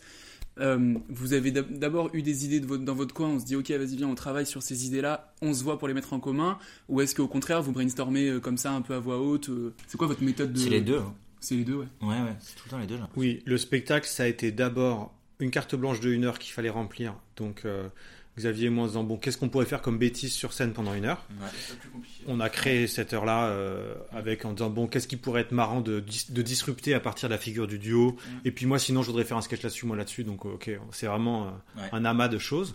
Et ensuite, c'est, ok, cette heure, elle existe. Euh, si on voulait la rendre cohérente, qu'est-ce qu'il faudrait qu'on fasse? Et euh, le côté un peu euh, narratif a repris le dessus en disant ce sketch il faudrait mettre avant, celui-là il se ressemble trop à celui-là, il faut qu'on ajoute une partie ici pour expliquer. On va s'amuser à raconter l'histoire vraiment, à raconter une histoire au sein même de ces sketchs. Et, et petit à petit, c'est presque quelque chose de l'ordre de la méthode. Ouais. Mais Oui. à la base, l'impulsion sur ce spectacle, c'est euh, le plaisir de faire ce qu'on veut sur scène Ouais. euh, et de faire n'importe quoi et de nous amuser avec. Ah ouais, vraiment. C'est faire des bêtises et ensuite. Faire des bêtises. Ouais, Tout en simplement, fait, laisser euh, exprimer un truc euh, qui, de fait, euh, tu vois, on a dans, dans le spectacle, il y a un, un autre duo euh, qui s'appelle Pim et Poum. C'était vraiment une des premières vannes. Ouais. On s'est fait marrer en disant, vas-y, on fait un duo, euh, Ouais. deux cons et tout. Enfin, et en fait, après, tu te poses des questions, quoi. Mais c'est marrant, l'impulsion, faut l'écouter. L'intuition, tu l'écoutes et tu te dis, ah, tiens, c'est marrant qu'on ait ce point, on, a- on, on doit avoir un point de vue quand même Ouais. sur le milieu de l'humour et du coup. euh, Ouais, et au pire, euh, si ça marche pas, tu l'enlèves. Il y a des choses qu'on oui, enlève oui. aussi. Ah ouais, début, plein euh, de choses qu'on enlève. Mm. Mais c'est la- l'amusement, et puis on a plein de références communes et plein d'amusements communs. Donc en fait, ce qui m'amuse l'amuse et vice versa. Il y a un truc de. Ça nous fait marrer, et puis du coup. on- Bon, en tout cas, il y a un truc sur les, vos deux rêves de films, je me suis fait la réflexion, c'est déjà que les. En tout cas, pour Denis Arcan, le réel, ou pour euh, Phoebe Waller-Bridge, c'est le point commun, c'est de pas prendre les gens pour des imbéciles en face. Oui. Et d'être sincère avec ceux à qui tu t'adresses. déjà. Exactement, ouais. Déjà. Mais bon, pour avoir vu, votre... non, nous, on l'a déjà vu votre spectacle. Euh, bon bah vous le faites. En tout cas, vous ne prenez pas pour des cons quoi. C'est ça Bah, qui est cool déjà. Ouais. C'est Merci. Ça s'est rempli. Au cas où vous ne le sauriez pas.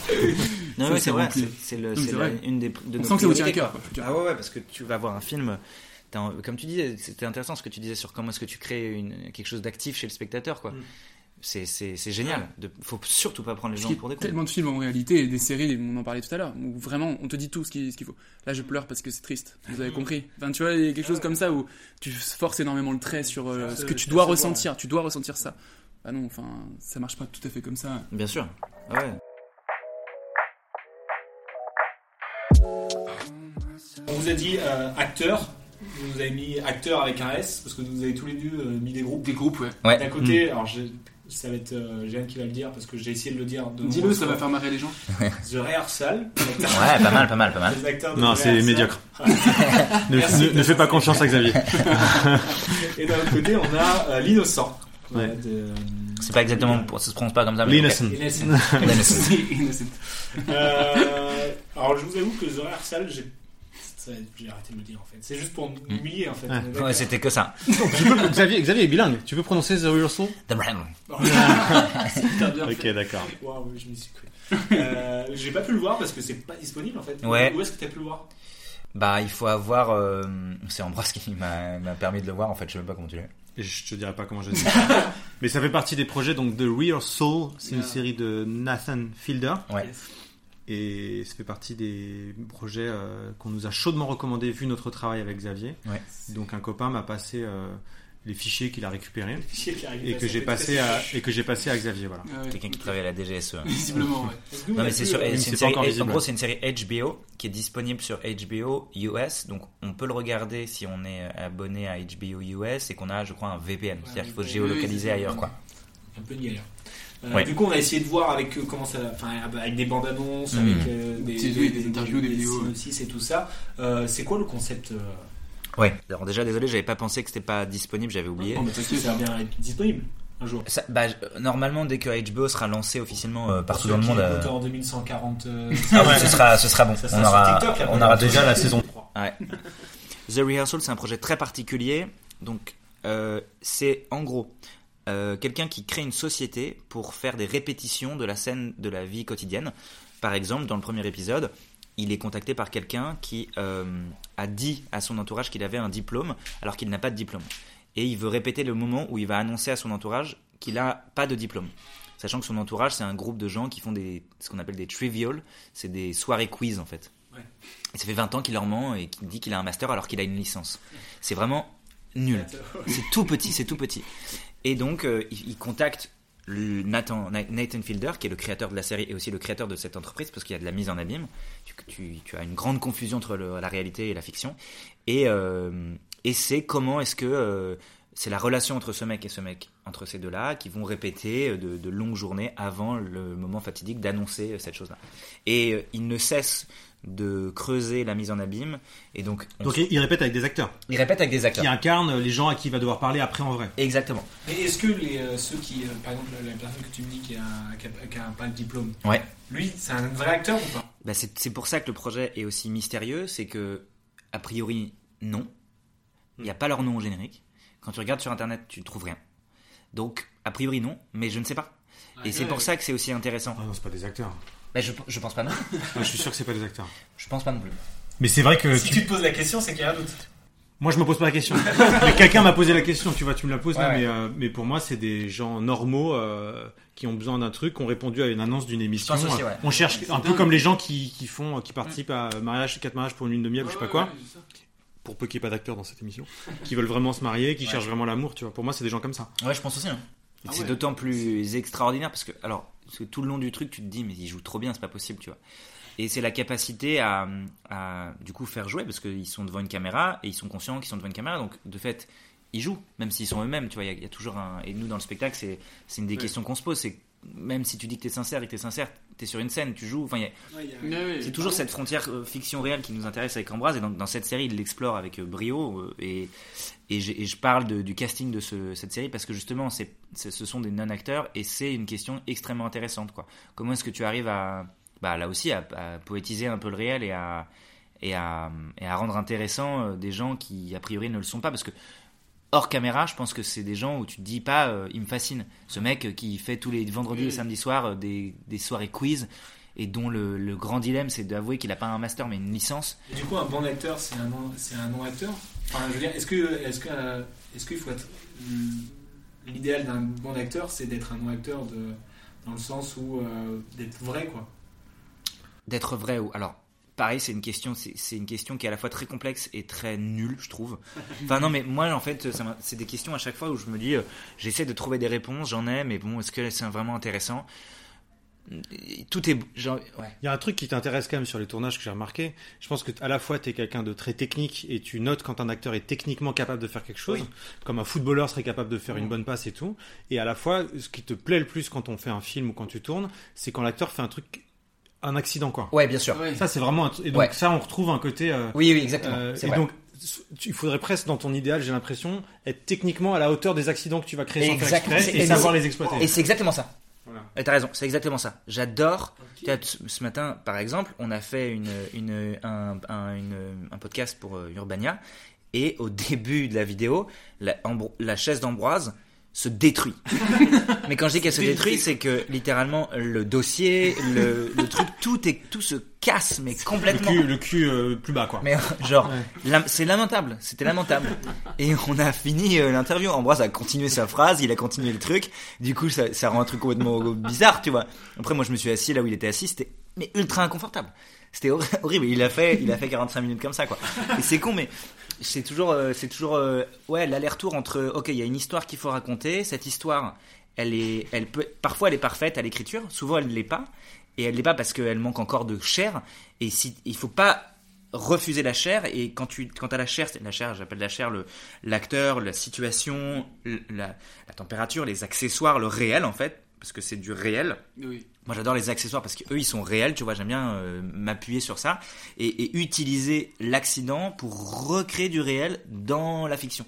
Et c'est à partir de ces de ces petits piliers que tu vas accrocher euh, de la réalité mais aussi vraiment tu vois un truc euh, un truc étrange quoi ouais moi c'est- c'est- c'est- dans cette série c'est le- c'est le- l'endroit que je trouve incroyable quoi tu Bah, vois des de nouveau, dans, dans votre, dans votre spectacle, il y a complètement ça. C'est-à-dire que nous, on est tout le temps baladé entre le spectacle- et fiction. On Mmh. sait Ouais. pas à quel point euh, il y a de l'improvisation ou comment vous faites.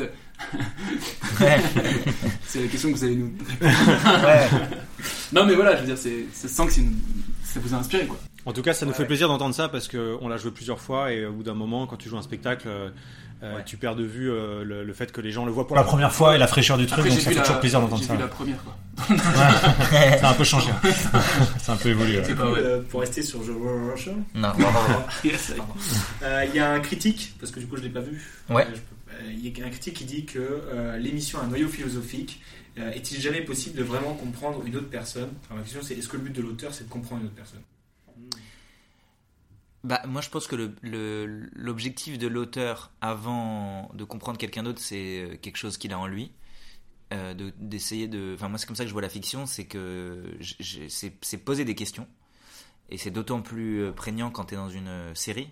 L'art de la série, c'est de poser des questions constamment.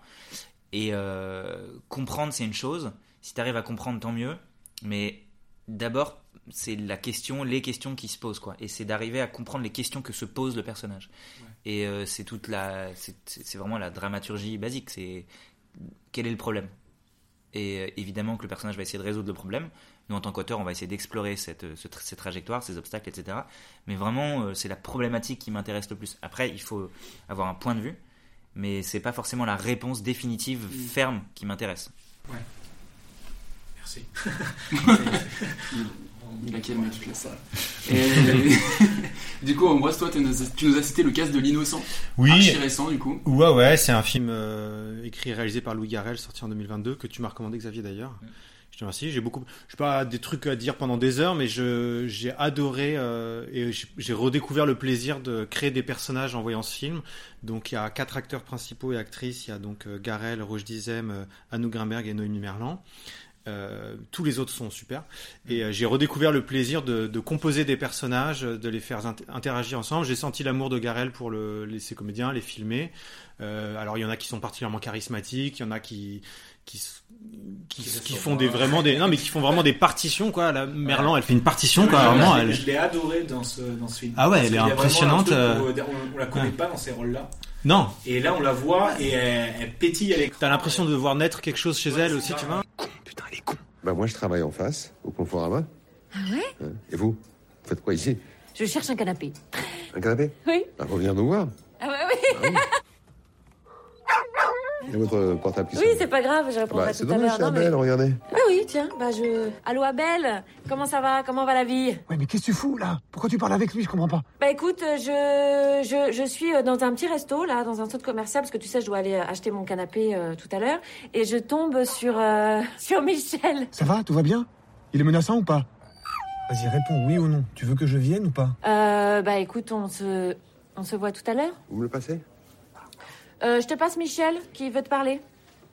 Euh, Roche Dizem, bon bah lui, il imprime vraiment la, la pellicule et il est vraiment. euh, C'est lui plus- qui, qui, qui a imprimé la pellicule un- il imprime la pellicule, ouais. Ah ouais D'ailleurs, il n'y a plus de cartouche là. Tu m'étonnes. Attention. Attention.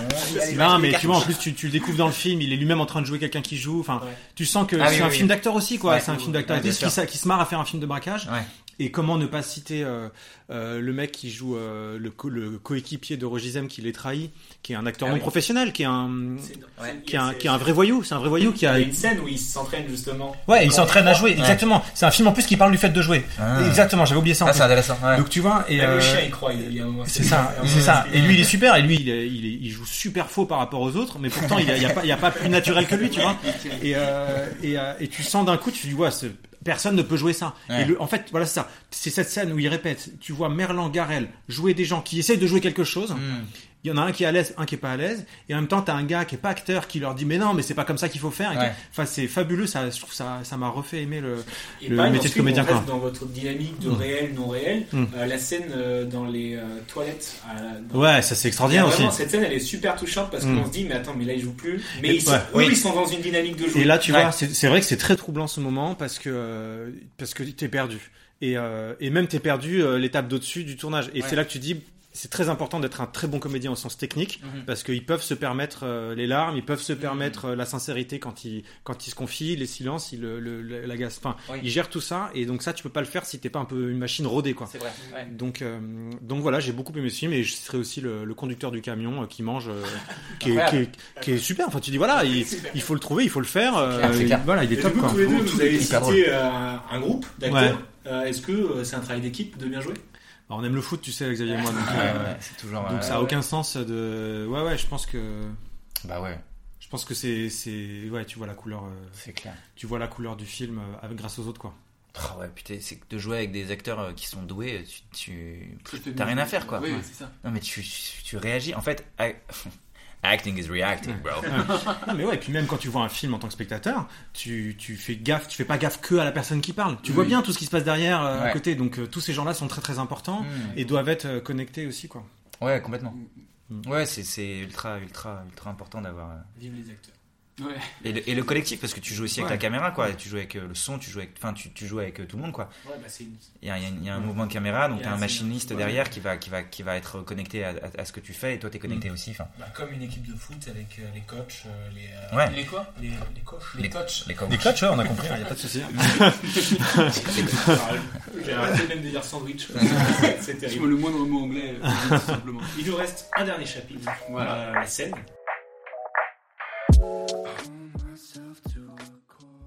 Encore une fois, dans, dans, toutes les, dans tous les chapitres, vous avez des trucs complètement différents. T'as choisi quoi toi Euh, La scène c'est de quoi la Sunshine, qui euh. vous rapproche le plus En vrai, je dirais le foot, Ouais. mais euh, et l'humour. Oui. mais euh, si on sait un truc euh, du point de vue de boulot, je pense que euh, ce serait euh, Charlie Kaufman. Ouais, exactement. Mm. qui est quelqu'un que, que tu aimes beaucoup, que j'ai redécouvert en discutant avec toi aussi, et qui est un scénariste qui travaille vachement américain sur, euh, et un réalisateur aussi, qui travaille vachement sur, euh, et qui a bossé sur Eternal Sunshine, bien sûr, sur euh, la notion de rêve, de réalité, de, de réel et tout. Je vois que t'as le livre. hein. Je l'ai pas encore lu, il est très long. Ouais, je suis à la moitié. je fais une petite pause. ouais, ouais j'ai j'ai essayé de le commencer, mais c'est c'est c'est c'est- c'est long. Euh, du coup, la scène. Euh, du coup, on vous a demandé de réfléchir à une scène. Quand vous a posé cette question, qu'est-ce que vous avez dit en tête? Je vais trouver un truc drôle, un truc dramatique, un truc euh, qui me rappelle quelque chose, un truc fort techniquement. Qu'est-ce que vous êtes dit? Moi, j'ai cherché un peu, parce que euh, j'ai des scènes comme ça, type, mais je voulais, je n'ai pas voulu les citer, et j'ai cherché une scène euh, qui me fait euh, sourire rien que d'y penser, en me disant c'est extraordinaire le cinéma. Donc j'ai cherché une scène comme ça, et donc c'est un film que j'ai vu au cinéma euh, deux fois, que j'ai jamais Ah vu, oui. euh, que j'ai jamais vu. je euh, la deuxième fois. On est- on l'a vu ensemble la deuxième Ouais. fois. Le plaisir de Max Ophuls et euh, Épiphanie quoi. Vraiment, euh, je me suis dit ah ouais, euh, quel quel bonheur. Donc j'ai pas- moderne.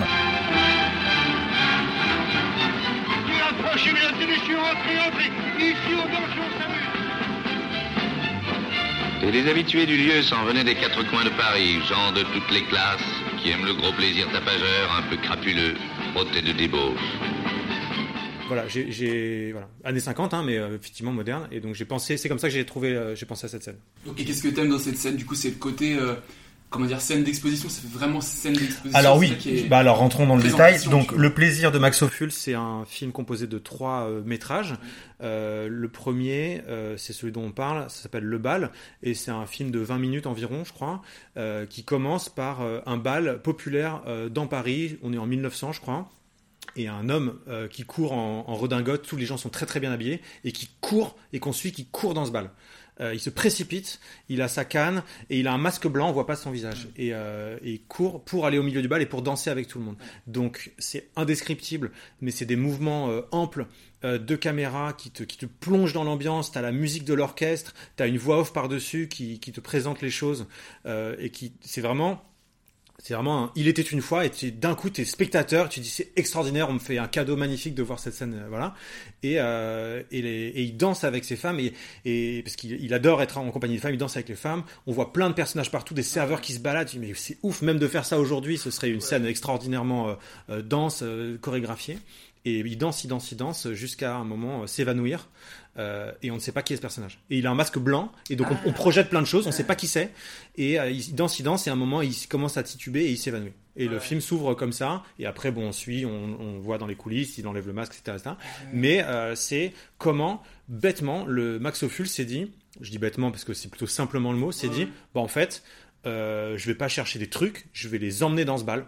Je, je, il rentre dans le bal avec moi et on filme le bal et on filme la danse et ça va suffire. Après, il a des idées géniales de, de, de mouvements, de, d'équilibre dans le plan, de trucs au premier plan, deuxième plan, troisième plan. Et donc, euh, quel euh, Et c'est vrai un blockbuster pour moi cette scène. vraiment un truc de genre, euh, c'est écrit, euh, c'est écrit le bal. On a- Ouais. c'est un- je crois que c'est écrit le bal. Oui, je crois que c'est- C'est écrit le bal. Il y a un petit mouvement de caméra qui est tout doucement. Hmm.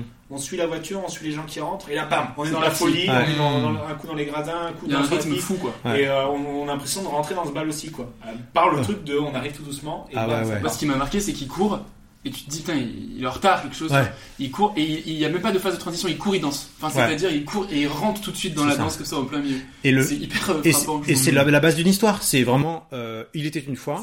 Et, je, et moi je peux vous raconter une histoire. Je vous dis voilà, c'était sur un grand paquebot. Donc vous voyez le paquebot et je vous dis et il y a un homme qui marche sur le pont et d'un coup tu dis il se passe quoi avec ce mec quoi. Ouais. Et c'est vraiment ça qu'il fait. Vous savez même pas qui c'est. On voit pas on voit pas son visage. On voilà et il dit voilà l'histoire euh, et ça suffit. Et après tu découvres des choses sur C'est les. une nouvelle tiens de Guy de Maupassant. Oui, c'est en plus euh, Maupassant, y a- magnifique, Il quoi. y a, le- La il y a voix la voix off dessus, Ouais. qui est euh, qui, qui colle parfaitement avec le truc. Ouais. Oui, il, il dit que la voix off, euh, il dit que il- la voix off c'est Maupassant qui, c'est comme si c'était Maupassant qui Ouais, parlait, je crois. Et après, bon, il y a dans ce film, il y a deux autres métrages qui sont euh, fabuleux. Celui central qui dure à peu près une heure. Euh, bon, c'est un chef-d'œuvre aussi. Le dernier, il, il boucle bien les trois, donc euh, je recommande le film. Mais bon, en tout cas, la scène, euh, notamment cette scène, elle. elle m'a fait quelque chose. Et puis, moi, je l'ai découverte, je suis allé voir le plaisir, je savais pas du tout ce que j'allais voir. Ouais. Donc, tu tombes dessus, Oui. tu fais, mais euh, il y a des trésors, il faut fouiller, il faut creuser partout, il y a Ouais, des trésors ouais, partout, ouais. quoi. Exactement, c'est la, morale du truc. C'est que moi je connaissais pas du tout Ophuls, tu m'as emmené voir euh, Le Plaisir et, on a, et un autre, on a voir. euh, On a peut-être vu euh, La Ronde. La Ronde, et on a vu La Ronde. La Ronde, putain, c'est extraordinaire. Tu te dis, mais alors, je vois du Damien Chazelle, euh, mais Ophuls, il, il avait la, la même énergie. Enfin, je veux dire, Ouais. il a posé les bases, quoi. Non, non, mais tu vois, genre, tu ouais. regardes Whiplash, tu regardes les films, tu, on parlait de Babylone. Bah, Faut- tu re- reviens, reviens. euh, Très marrant que tu parles de Damien Chazelle maintenant parce que la scène de début tout à- de- du, du bal, Ouais. c'est ça me fait vraiment penser à la scène d'entrée de Babylone parce Ouais. que c'est ex- Enfin, celle qui est dans la. Ouais. celle qui est enfin celle qu'on voit un peu dans les trucs quand il y a un éléphant qui rentre machin. Ouais, ouais. Il arrive dans une euh, bon, c'est littéralement c'est, une, euh, une énorme orgie. hein. Ouais. Mais il, il- donc c'est Il y a vraiment plus de gens à poil le que dans, personnage. dans. Mais sinon vraiment, il y a le gars qui arrive et on suit ce gars-là, mais aux alentours, tout Mm. bouge tout le temps, machin. Mm. Elle est, franchement, la scène, elle est assez incroyable. C'est clair qu'il y a une dis grosse comment il a fait. similitude, quoi. Et Ah, parce que comment il s'appelle ce film italien euh... ah, ah, Ouais, La Grande Bellezza. La Grande Bellezza commence par une scène de fête. Ouais, tout à fait. Mais moi c'est marrant cette scène de fête, elle me fait pas jouir du tout dans La Grande Bellezza. Je me dis pas waouh, c'est vrai.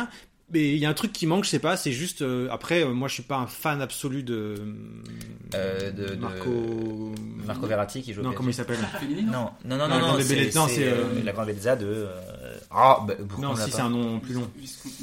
Non, non, c'est Paloncino. Paloncino, euh, Machin Chino, t'as raison, il y a du, il y a du Ino à la fin. Bon, comme- Euh, c'est euh, la Grande Bellezza. Il a fait de- Youth euh, Sorrentino. Sorrentino. Paolo Sorrentino. Sorrentino. Enfin bon bref, euh, bon je voilà, mais ce film il est- il m'a laissé un peu à distance, mais je pense que c'est aussi ce qu'il veut filmer. Bref, euh, c'est pas juste filmer une, so- c'est pas tout de mettre des gens faire la teuf, plein de gens, des Mexicains qui font de la musique. Euh, non, j'aime parce qu'il y a des, il y a des mariachis dans. dans- C'est pas tout de mettre des Mexicains qui font de la musique, hein. Alors j'ai Parce pas qu'il y a vu- un moment j'ai où, pas vu euh, Babylone, mais tu vois, est-ce que est-ce l'éléphant c'est pas un truc de surenchère? Est-ce qu'on a besoin? Là, euh, il y a un truc euh, dans le dans le plaisir que je trouve euh, euh, en fait. Et puis c'est tout bête, mais c'est une super idée. Le mec Ouais. court. Pourquoi? C'est un- Il y a un mystère. C'est pas juste je suis un mec dans une soirée. c'est Pourquoi il court? Pourquoi il a un masque? C'est génial, ça. Et donc bon bref, c'est plein de simplicité. Mais oui, c'est c'est marrant ces scènes d'ouverture euh, qui te qui tabassent d'un coup quoi. tout de suite dedans, quoi. C'est Ouais. ça qui est. Et du coup, pour, euh, pour toi? Oui. Comment. Euh, moi, c'était. Alors, moi, j'ai pas réfléchi parce que Eternal Sunshine, c'est vraiment le, mon film de chevet au sens où je, il y a pas une semaine sans que je regarde une scène de Eternal Sunshine. Ah ouais. Ouais, ouais, tout le temps, tout le temps. C'est une maladie même. Ah ouais, vraiment. Non, mais Ah, Fleabag. dans trois minutes que tu dois regarder. Ah ouais, d'ailleurs, je vous laisse parce que je dois regarder une scène. non, mais Fleabag en fait partie. C'est des, c'est des œuvres qui sont.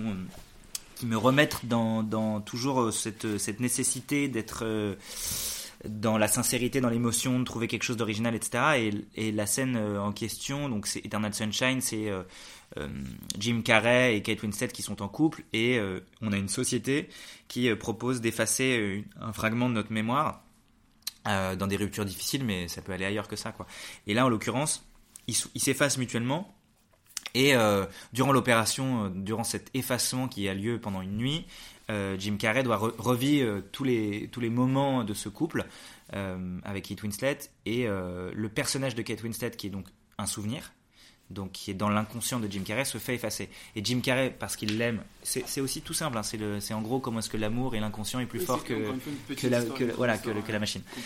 Euh, et, donc Jim Carrey est tellement encore amoureux d'elle qu'il se rend compte qu'il fait une connerie pendant que l'opération est en cours, mais donc c'est son inconscient qui, euh, euh, qui nous le dit, dans des souvenirs. Et dans une scène, il y a un souvenir.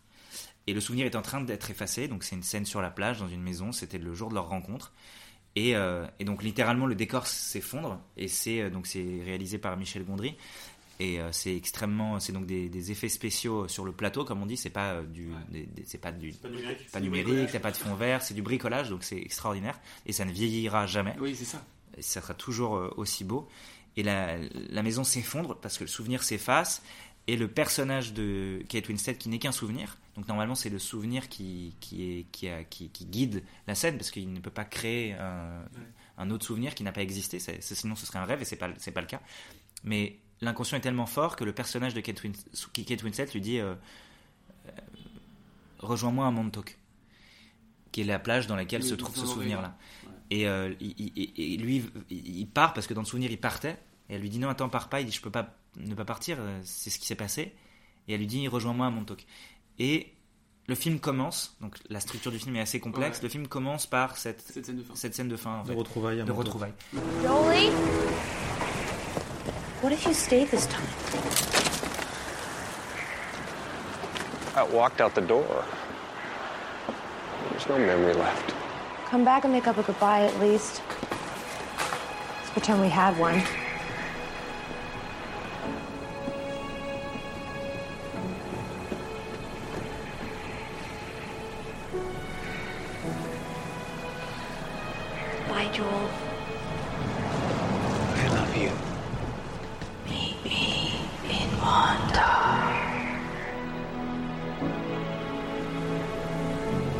Comment est-ce que ton inconscient. Donc c'est un film sur euh, l'amour, etc. Mais surtout c'est c'est sur l'inconscient, quoi. Mhm. Ouais, l'inconscient c'est un endroit intéressant quand t'es auteur parce que c'est là que son regorge tout ce que tu veux dire et parfois t'y as pas accès en fait. Donc ça parle de ça et cette scène elle est elle est une puissance euh, inouïe et, et la structure du film est vraiment. euh, Tu te souviens la première fois que tu l'as vu, ce film Ouais, je l'ai je l'ai vu, j'avais rien compris. Ouais. Ouais, je l'ai vu, j'avais pas compris euh, le film.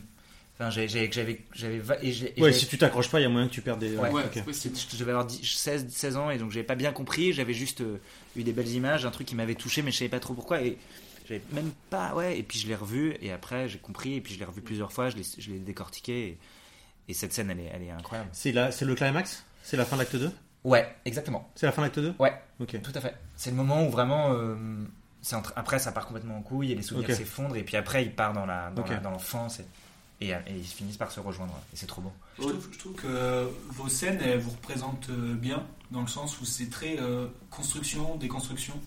Votre, Mm. euh, votre, votre spectacle Ambroise et Xavier. Mm. Euh, c'est très de la déconstruction du milieu du stand-up. Et, euh, et je trouve que ça, ça vous correspond euh, vraiment entre la scène d'ouverture de Il était une fois Ouais. à Où tu la construis toute déconstruction d'un souvenir d'un d'un Ouais. bâtiment et je trouve que ça, ça vous va bien. Ah bah. D'ailleurs, le personnage de la scène du bal euh, qui danse s'appelle Ambroise. C'est vrai? À chaque fois, j'oublie, à chaque fois que je vois le film, je me dis, euh, c'est vrai qu'il s'appelle Ambroise. Il le dit à la fin. Comme par hasard. Ouais. Exactement Par comme dans l'Eternal Sin, pas du tout. Ah non, il s'appelle Xavier. Non, ça c'est dans l'auberge espagnole. Ouais. Voilà. Mais euh, ouais, ouais, bah c'est vrai que nos, nos rêves, euh, il Ouais. y a toujours un truc un peu de rapport euh, au réel et tout, je sais pas. Oui, oui. Et de, de déconstruire, ouais. Bah, c'est marrant quand t'es quand t'écris, c'est le plaisir. Mais c'est peut-être un truc, euh, comme on dit, euh, postmoderne. C'est que tu crées, mais des choses qui parlent de création, quoi. Aussi, T'es ouais. déjà en train de t'inscrire Ouais. dans des rêves euh, qui Ouais. existent. Et dans le spectacle, on fait référence à beaucoup, beaucoup d'œuvres, mais parfois juste c'est des clins d'œil. Ouais. Mais euh, ouais. Parfois, je me demande si un jour on va écrire un truc qui vient de nous vraiment, quoi, qui va pas être un plagiat de. Ou- Un énième non, plagiat mais de- des choses qu'on aime. Ou puiser dans des. Ouais, c'est- Parce que c'est possible d'é- d'écrire vraiment quelque chose maintenant, on en parlait tout à l'heure, mais d'inventer vraiment quelque chose, vu tout ce qui a été fait, on est tout le temps en fait. Bah c'est oui. une espèce de puzzle qu'on fait soi-même et on Pour prend là, on inventer, prend là, on justement, prend là. il faut déconstruire avant. Bien sûr, bien sûr. Pour reconstruire après. Quoi. Ouais, tout à fait. C'est archi méta finalement euh, cette Ouais. relation. Non, non, tu peux pas inventer, je pense. Ouais. de toutes parts. euh, hein. Enfin, je veux dire, c'est. Ouais, ouais. Et après, tu vois des choses parfois qui vraiment se rapprochent d'une vraie grande nouveauté, quoi. Euh, moi, il y avait un court métrage qui m'avait marqué de William Labourie qui s'appelait. euh, oh, J'ai oublié le titre. C'était un vrai truc euh, en image euh, de. Pas de synthèse. Je pourrais même pas te dire quelle était la méthode, mais je m'étais dit, tiens. euh, J'ai jamais vu ça. Jamais vu ça. Ouais, mais lui, il a peut-être vu des trucs expérimentaux, Mais oui, machin. exactement. C'est ça Exactement. qui est- C'est ça qui est beau dans les- Exactement. C'est que c'est.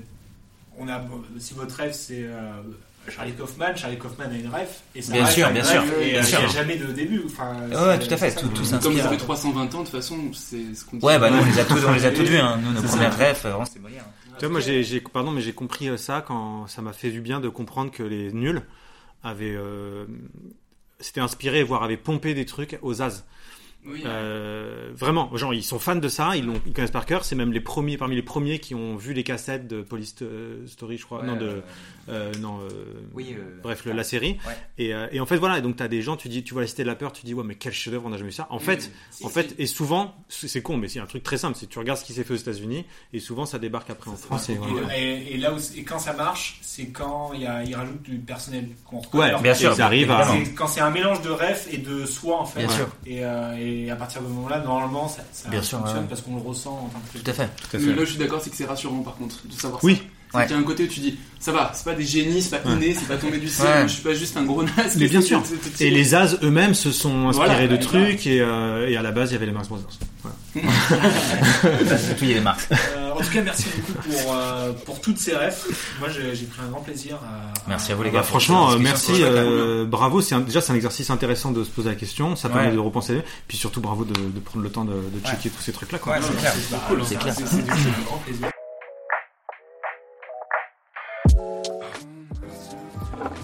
Man, all we do is work.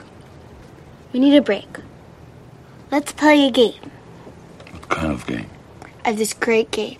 Maintenant, on va voir si vous êtes vraiment bon.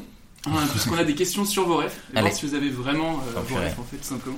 Yes. Bon, bah, euh, partons tout de suite sur euh, les scènes. Allez. Euh, donc, pour Xavier, est-ce Mhm. que tu savais que. Donc, dans le film, Réponds Eternal oui. Sunshine, Ouais. c'est tout simplement bon. C'est gagné. Yes Est-ce que tu savais que dans le film Eternal Sunshine, il y avait des scènes qui ont été tournées avec le personnage de Naomi, qui est l'ex de Joël Ouais. Il y a des scènes coupées. Et c'est une actrice qui a joué ça. Est-ce que tu sais qui c'est? J'ai quatre propositions si tu sais pas. Ah non. Attends. On, l'a- on voit ce personnage dans le film ou pas? On le voit pas. Non. Donc il a été complètement effacé du montage. Exactement. Mais elle a tourné les scènes, la fille. Ah, c'est méta. ça. Est-ce que c'est Tina Fey, Hélène Pompeo, Rebecca Hall ou Renée Zellweger À ton avis? Euh, La scène est disponible sur YouTube d'ailleurs, si vous voulez checker. honnêtement, ça j'aurais dit Tina Fey, mais. je- Moi mais- je vois pas que c'est Hélène Pompeo. Non, c'est impossible que ce soit Tina Fey. Hélène Euh. Pompeo, c'est la fille de Grey's Anatomy, Meredith Grey. donc Grey's Ah, ok. Euh, Est-ce qu'il y en a une qui est métisse? Non. Non? Moi je dirais que C'est pas Zellweger parce que c'est trop proche de- du film qu'ils ont fait avec Jim Carrey. Donc ils ont eu l'idée de mettre Ouais. Zellweger dans les quatre comme ça. Ah oui. Mais peut-être que c'est elle quand même. Je, honnêtement, je dirais, euh, je dirais euh, Mais- Tina Fey, mais je pense que c'est. Meredith Grey. Moi je dis Pompeo. C'est Pompeo. Ah, yes. Ouais, exactement. C'est là, il y a vraiment eu un truc. Quand il a dit, moi je dis, c'est on rentre en compétition. Ah ouais, ouais.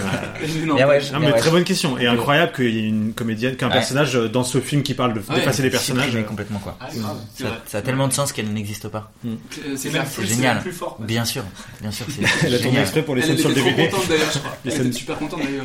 Ah ouais, euh, L'œuvre est parfaite sans moi. euh, J'aurais été vraiment énervé qu'il me garde au montage. Si on Marché. super idée Est-ce de- que vous pouvez me citer trois acteurs du film Le Plaisir? Oui.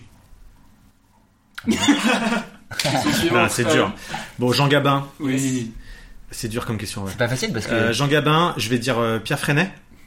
Pierre Freinet. Il est pas dedans Je crois pas. Mmh. Ah, je confonds avec un autre. Je Non, non, c'est le. Ah non, c'est euh, Gélin. Euh, Daniel Gélin. Daniel Gélin, oui.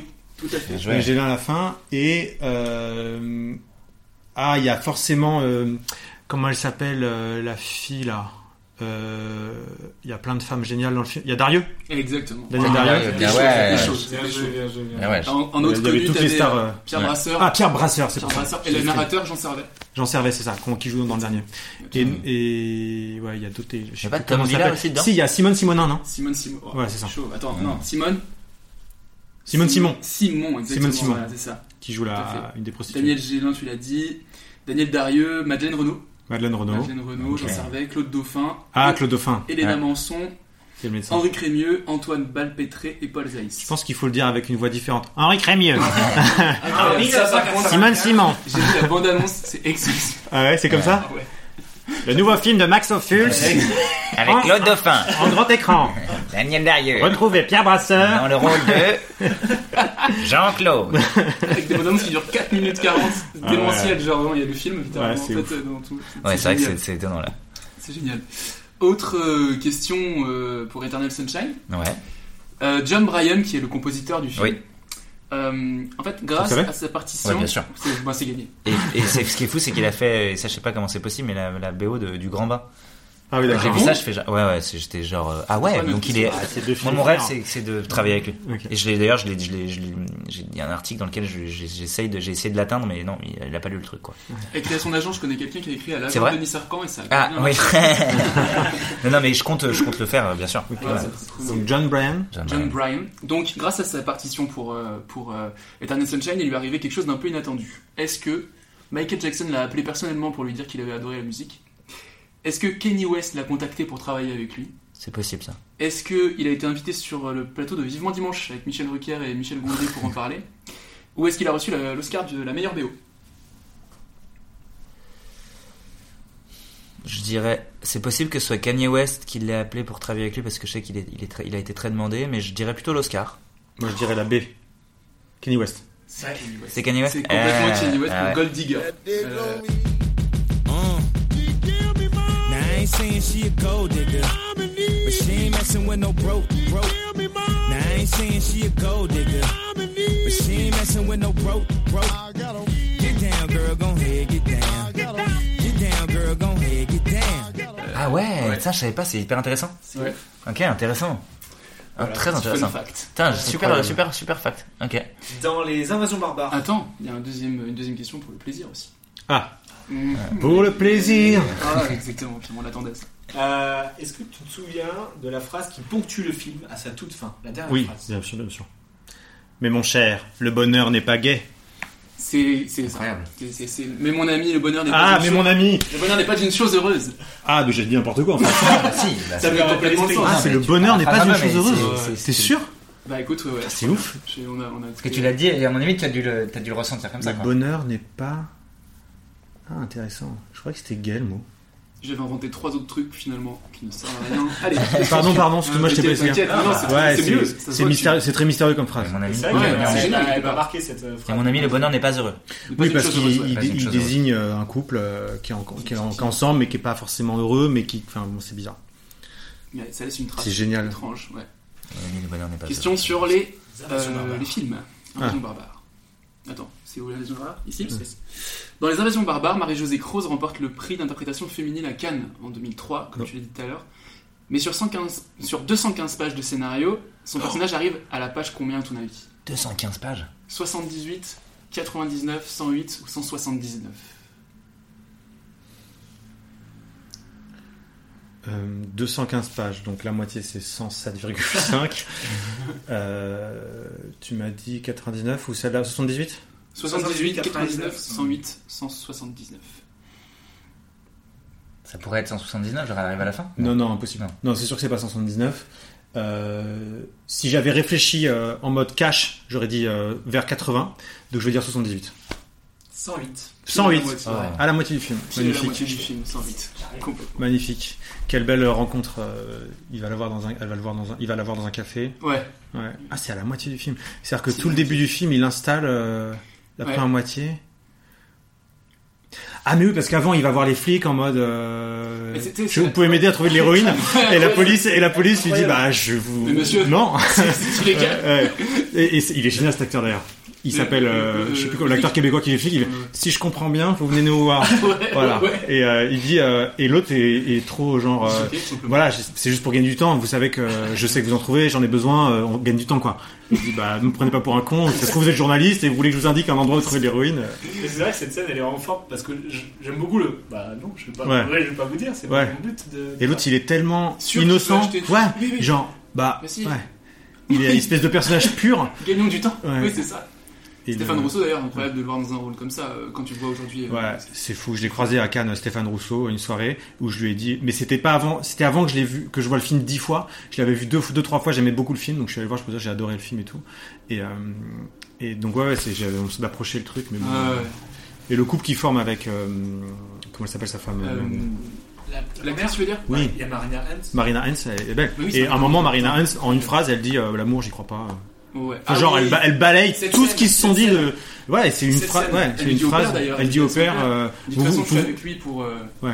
Parce qu'il faut bien construire une famille quelque part, quoi. Ouais, ouais. Elle est, elle hyper euh, dans la suite des choses, quoi. Ouais. Et moi, je me retrouve complètement dans le personnage, quoi. Ouais, ouais, pareil. Vraie question pour les bilingues. Euh, quelle est la traduction de Fleabag?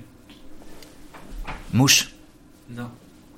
Ah non, pardon, euh, sac à puce. Sac à Ouais, puce, exact. ouais. Eh oui. Il y avait un piège parce Bah oui, que parce Ah que ouais c'est- une oui. version Sac à euh, puce. française. C'était la blague, je sais bien, mais c'est juste. C'est Ah, c'était trop une blague bizarre, oui. Tu fais une blague, Xavier, là Eh oui. Ah ouais Ouais, pas très drôle. Regardé T'as- T'as regardé C'est euh, comme un le- Ouais, j'ai commencé à regarder C'est et. un peu compliqué, hein. Ouais, c'est très. dés- c'est- c'est- C'est c'est inutile.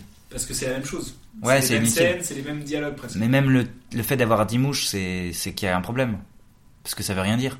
Bah, du coup. Du coup, a- alors que la beauté de Fleabag, et c'est pour ça que c'est- c'est- le titre est important, c'est que Fleabag, c'est une série dans laquelle le titre caractérise le personnage.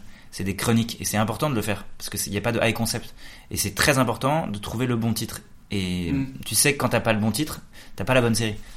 Et sa capuce, c'est parfait. Une confusion, quoi. C'est vrai que Bah oui. Mais euh, c'est vrai qu'elle n'a pas de nom dans la série. Au bout d'un moment, je me suis dit, mais on l'appelle jamais. Mm. Jamais elle est appelée, jamais elle est citée. Même Fleabag, on l'appelle pas Fleabag Mhm. dedans. C'est juste dans les, tu vois, dans les, Hmm. Ouais, ouais. sur le personnage, elle joue Fleabag. Et tout Ouais. ça. Mais à aucun moment on sait que Non, c'est un, un pari, un des trucs extrêmement brillants de la part de Phoebe Waller-Bridge, quoi. On passe sur les réals? Parce que vous aviez répondu aux autres questions pendant l'émission, en fait. Ok, d'accord. Ah ouais, on a. C'était le déclin de l'Empire euh, Ah oui, oui. américain, etc. Ok. Donc, euh, on passe directement aux questions sur euh, Agnès Jaoui. Oh. Euh, bon, pareil, ça va être très, ça va être euh, très rapide. Quel film n'est pas euh, de Agnès Jaoui? Le goût des autres? Euh, Comme une image, on connaît la chanson ou Parlez-moi de la pluie. On connaît la chanson, elle a juste écrit le scénario. Tout à fait. Co-écrit. Elle est juste.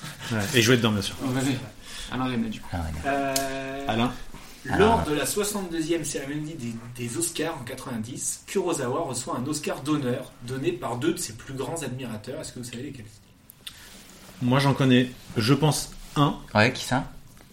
Scorsese. Ouais. Je, je, je dirais Sûrement, Scorsese. ouais, sûrement, t'as raison. Voilà. J'ai des propositions si vous voulez. Et vas-y. J'ai euh, Spielberg et George Lucas, les frères Cohen, Tarantino et Radley Scott, ou Martin Scorsese et Robert Zemeckis. Moi, je dirais Scorsese Zemeckis. J'aurais dit Je ça vois aussi. pas ouais. Zemeckis en 90. Non, en même temps, c'est bizarre. Non, non. Si, si, quand même, euh, il a fait euh, Retour vers le futur à ce moment-là.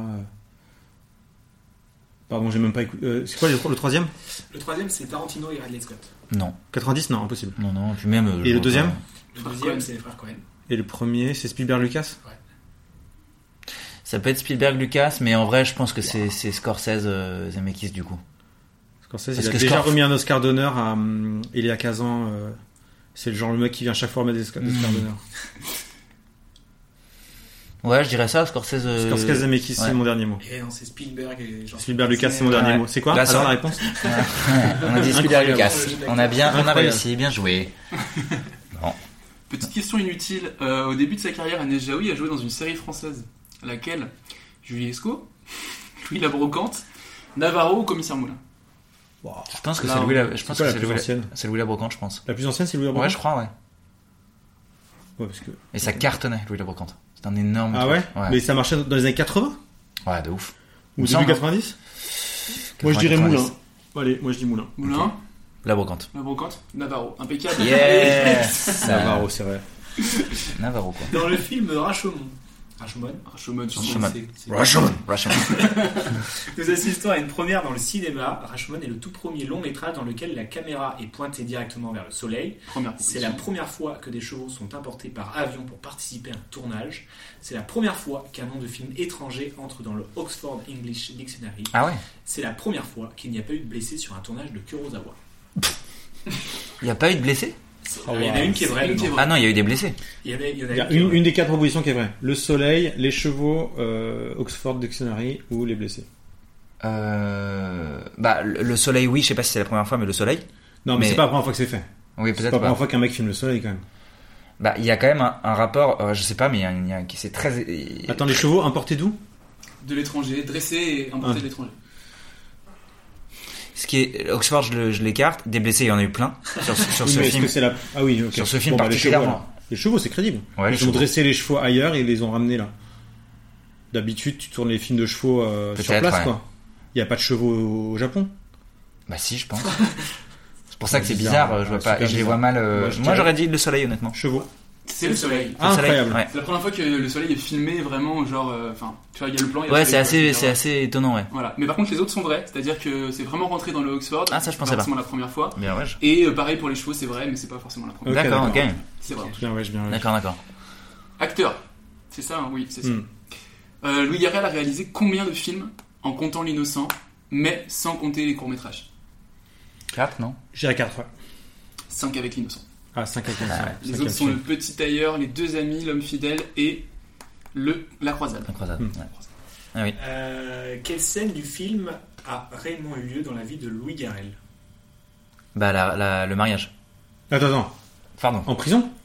Le mariage de sa mère en prison? Ouais. Ouais, ok, oui, je suis d'accord avec toi. C'est Ouais, complètement ça. Ok, bien, ouais, Tout à fait. Sa mère, c'est vraiment mariée en prison. Ouais, tout à fait. Une belle aspi, euh, t'es obligé de la raconter. Grave, grave. Si t'arrives ça, clair. t'es auteur, t'es Ouais. obligé de raconter ça. Non, à vrai dire, à vrai dire, c'est pas arrivé.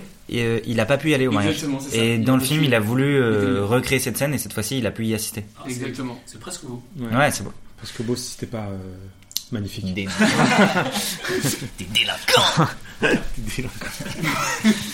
Comment peut-on filmer les gens pareils La décence pas le droit.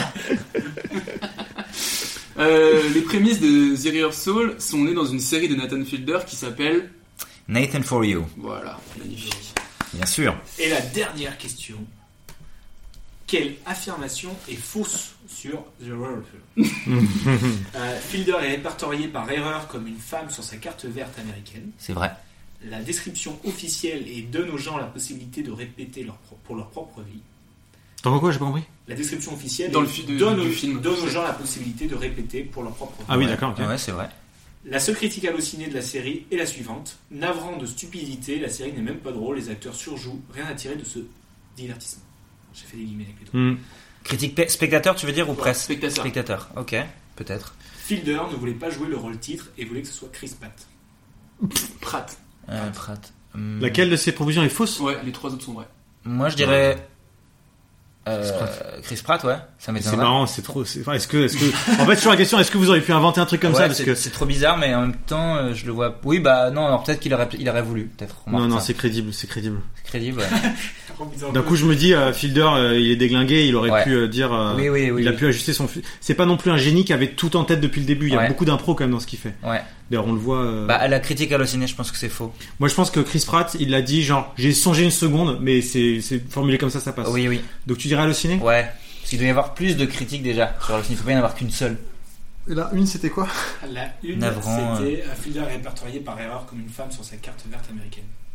Mais ça, je crois que c'est vrai, il en parle, il me Ouais. semble un moment. Ouais, ouais, par défaut, je dirais Chris Pratt, mais j'y crois pas. Je Non, pense que c'est. à Allociné, c'est pas possible parce que hum, la série, elle est pas disponible en France. Ouais, donc il y a un mec qui l'a vu. Ouais, mais si tu vas jusqu'à voir ça, c'est que tu aimes ce que fait Nathan Fielder et tu peux pas être déçu si t'aimes ce qu'il fait. Bah, moi, je, quand j'ai écrit ce mot, je... oups! Oh, Non, mais, oh euh, Moi, je dis Allociné. Toi, Moi, tu je dis dis Chris, Chris Pratt. Pratt. C'est Chris Pratt. Oh putain. Complètement inventé Chris Pratt. Ah, bah, bien joué. Ah ouais, les gars, Parce qu'il est dans crédible. Parks and Recreation. Chris Ouais. Pratt, Bah il ouais. ce- enfin, il a, Ouais. c'est pas pareil, mais il a, il, Ouais. il a joué dans ce genre de. Ouais, ouais, ouais. Ah, il Bah, aurait été marrant de. En vrai, vous connaissez bien vos rêves. Ouais, c'est pas mal. Yes. C'est pas mal, c'est pas mal. On- Il reste une Magnifique. toute ultime euh, dernière euh, étape, je dirais.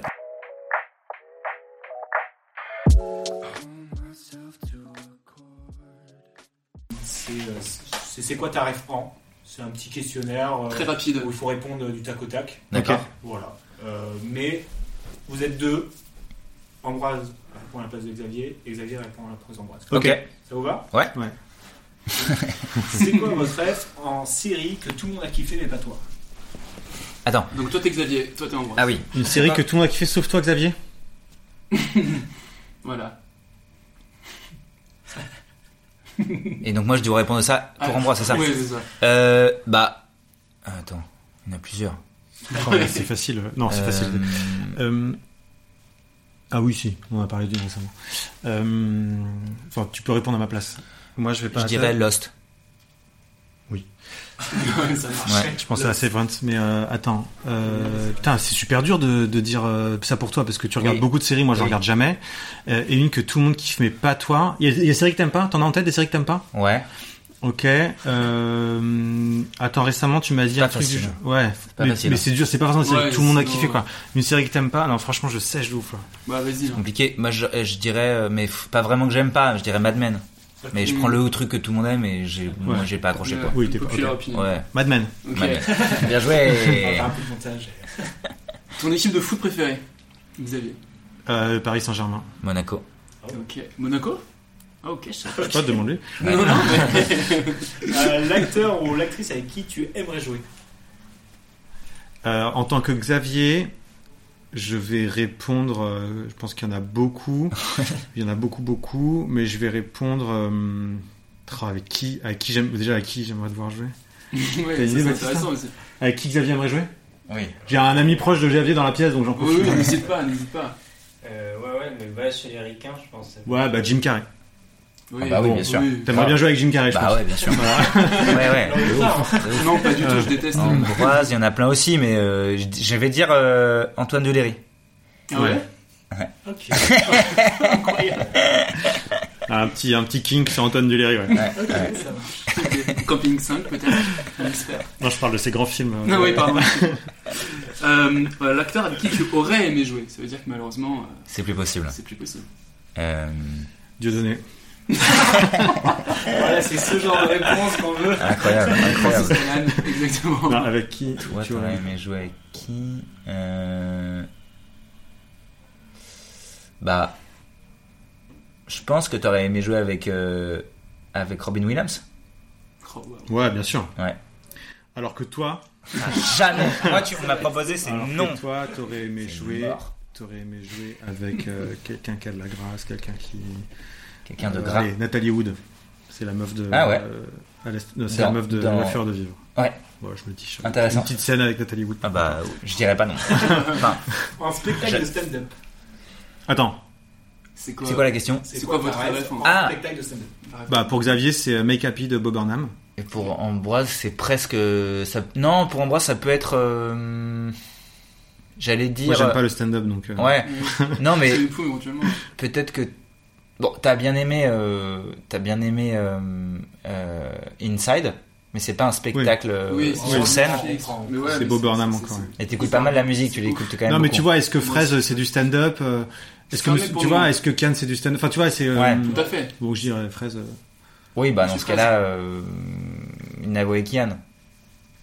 Navo et Cannes, ouais, non, je mettrais pas en ref. Non, mais en. en... Si après, il y a, il y a des. Moi je, moi, je. Ah non, pour toi Oui, pour moi, Oui, pour oui. moi. Bah, je crois que t'as quand même vachement kiffé Inside, hein, au final. Oui, oui, j'ai kiffé Ouais. Inside, Ouais. Bien sûr, bien sûr. Bob Burnham, les deux là. Ok. Ouais. Euh, c'est quoi bref un docu animalier pouvez inventer, hein. il y a un moment donné où vous pouvez. Ah, Xav, c'est pas dur, c'est n'importe quelle image avec des chiens dessus. Ouais. TikTok avec des chiens. Ouais, Ouais, oui, vrai. non, mais C'est c'est des grands trends avec des chiots. Filmer et un chien, il serait heureux. Ambroise, Ambroise, euh, toi t'aimes bien les moutons. C'est vrai. Donc il a même J'ai- écrit un film qui J'ai s'appelle moi-même Les- fait un documentaire court métrage avec Ouais. des moutons. Bien sûr. Et ton film s'appelle aussi Les moutons. Et j'ai un long métrage en écriture qui s'appelle Les moutons. C'est vrai, tout ça, tout C'est ça. vrai, c'est vrai, c'est vrai, c'est vrai. absolument ouais. Donc euh, ouais. euh, j'ai hâte. Véridique, il a, il a un, son documentaire qui, est, qui était là, diffusé au festival de Bordeaux, au De. Biarritz, au FIPADOC. Au FIPADOC, pardon, de, Ouais. de Biarritz. C'est trop Qui est, bien. qui est un festival super prestigieux. En salle de spectacle. Bah, euh, toi t'adores. Euh, euh, L'européen. Ouais, ouais, moi aussi. Oui, T'aimes l'européen. bien aussi le, le, le, le, le- le sex shop à côté là. là où t'as il les a fermé. petits- petits spectacles. Michel, Ouais, il a, bah, il a il a fermé depuis. fermé, ouais. Michel. ouais, ça y est, c'est terminé. Ouais, Ouais. c'est fini. On a fait une belle dernière soirée chez Ouais, on a bien. On, On a- on nous dit souvent l'européen. Ouais. Ouais, bah, c'est c'est souvent le une- sex shop, c'est une ça super salle. hein. C'est une très bonne salle. Ouais, c'est très agréable d'y jouer. En repas post-représentation, genre, que vous mangez après avoir. euh, Alors, je réponds pour Xavier. Ouais. Euh, Xavier, il va peu manger. Il va peu manger, Ouais. Mais il va se laisser tenter par un, ah, par un burger, Ouais. des frites, un Ouais. burger, mais il va, il va pas le finir. Non, Il exactement. va, il va commander beaucoup de choses Ouais. et il va les donner aux, aux gens. Ouais, c'est exactement ça. Voilà. Ambroise, il va se prendre une salade. Oh. Non, prendre une planche Ah, de fromage. Ah oui. Oui, une planche de fromage. Non, c'est au-dessus, Xav. En super pouvoir. C'est quoi votre rêve C'est le. Qu'est-ce que Ah, c'est quoi euh, euh, putain, compliqué. Ambroise, ça va être le- euh, Non, Ambroise, ça va être euh, faire en sorte que les gens soient rationnels. Le pouvoir de rendre rationnel les gens. Oh, wow, wow. Ça ferait un Marvel super chiant, mais par contre. Ce serait intéressant, hein Oui, peut-être plus. In Euh, world. Xav, ça va être euh, arrêter le temps, figer le temps. Ouais, ouais, grave. Pour pouvoir finir euh, tout ce qu'il a à faire. C'est clair. Ouais. On peut se poser deux secondes quand Ouais, ouais, ça serait pas mal ça. C'est une excellente idée. Ah, je suis chaud. C'est Charmel, du coup. Charme, exactement. Euh, en t-shirt marrant, tu sais, avec un petit mot marrant dessus. Bah. Pareil, pour. Ambroise, il a, il a que des t-shirts comme ça. à part aujourd'hui, mais il a que des t-shirts avec des, avec des citations. Il y en a un qui vient comme ça, là, tu le vois avec quoi euh. Il y en a tellement. euh, euh, bah, celle que t'aimes bien et qui est bizarre, c'est celle de. Bah, justement, c'est un film de. bah, C'est dans Le goût des autres. Euh, Euh, j'ai plus, j'ai, possiblement une citation du goût des Ouais. autres, mais je sais plus laquelle. J'ai, des citations. En fait, j'en ai pas mal dont je me suis débarrassé. J'ai des citations de, de plein de trucs des inconnus. De... mais t'en avais une du goût des autres qui était, qui était bien? Je suis pas sûr. Hein. Je sais pas ça qui était bien. Ou d'un autre film, euh, Bakri et Jaoui? Ça me dit rien. T'en as un de. Je sais pas non si j'en ai fait un de Bakri Jaoui. J'en ai un de euh, Tout ça pour ça de Claude Lelouch. Ah, tout ça il il C'est, euh, c'est euh, le, le Mont Blanc, c'est une promenade. C'est une réplique que j'aime bien. Bref, euh, Xavier, ce serait Xavier un t-shirt blague. Malheureusement, c'est que ce serait un t-shirt un peu de, des années 90, euh, bicolore de skater, mais il les met au premier degré. Quoi. Ouais, mais, nous, ouais, ça nous, mais nous, ça nous fait rire. Ouais, exactement. mais, mais premier degré. En addiction. Euh, Euh, J'en ai beaucoup plus qu'Ambroise. Hein. Ambroise, il a, il, est, il a aucune addiction, toi. Tu plaisantes? Euh, Addict, addict euh, bah, au, au- au travail, quoi, mais. Bah, je dirais pas, j'aurais dit pareil pour toi. Mais Ouais. je crois. Ouais, ouais, c'est un peu. euh, Oui. C'est pour être poli, parce que si je vous dis les addictions Ouais, de non, Xavier, ouais, ouais. euh, voilà, quoi. On je- est tout public, les gars. Voilà, Ouais, actuellement, je suis ouais. là, je suis. Il est addict à l'amour, au bonheur et au travail. quoi. voilà, c'est ça. Ouais. C'est le stéroïde. Et enfin, la dernière, en musique, pour le générique de fin. Là, normalement, avec le montage, il y a la- votre musique, vous venez de choisir. Ah oui, d'accord. Alors, euh, malheureusement, je retiens jamais le nom de la, la rêve de Xav en musique. C'est un compositeur que tu allé voir en concert.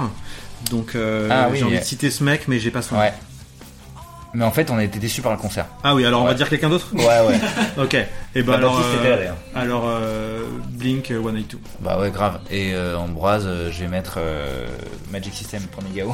Magnifique C'est nickel. En tout cas, merci beaucoup. Merci On à vous, peut les gars. vous retrouver euh, au théâtre. euh, À la Comédie de Paris, les mardis soirs. Les mardis soirs. Ouais. À partir du 14. À partir du 14 Et on va faire quelques dates euh, ailleurs qu'à Paris, euh, à Caen, à Lens, euh, non à Caen, à Rouen, Rouen. à Lille, à, à Lyon. Enfin, il y a À plusieurs Bordeaux, dates. ouais. Suivez-nous sur les réseaux sociaux. Renseignez-vous. Ambroise Xavier sur Instagram. Égayez votre ville. Exactement. Exactement. C'est le sous-titre du spectacle, de toute façon, je vois. Ambroise Xavier, égaye votre ville. C'est réenchante, je Réenchante votre quotidien. C'est magnifique. Bon, bah, merci, merci beaucoup, les. C'était trop cool. Avec merci plaisir. à vous. Merci à vous. Merci. À plus, bonne journée. Ciao, ciao. Et j'ai oublié de dire que. De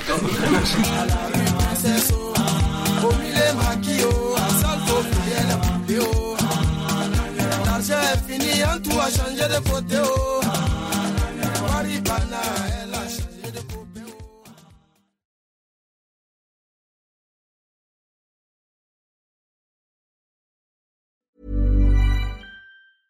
Planning for your next trip? Elevate your travel style with Quince. Quince has all the jet setting essentials you'll want for your next getaway, like European linen, premium luggage options, buttery soft Italian leather bags, and so much more. And is all priced at 50 to 80% less than similar brands. Plus, Quince only works with factories that use safe and ethical manufacturing practices. Pack your bags with high-quality essentials you'll be wearing for vacations to come with Quince. Go to quince.com slash pack for free shipping and 365-day returns.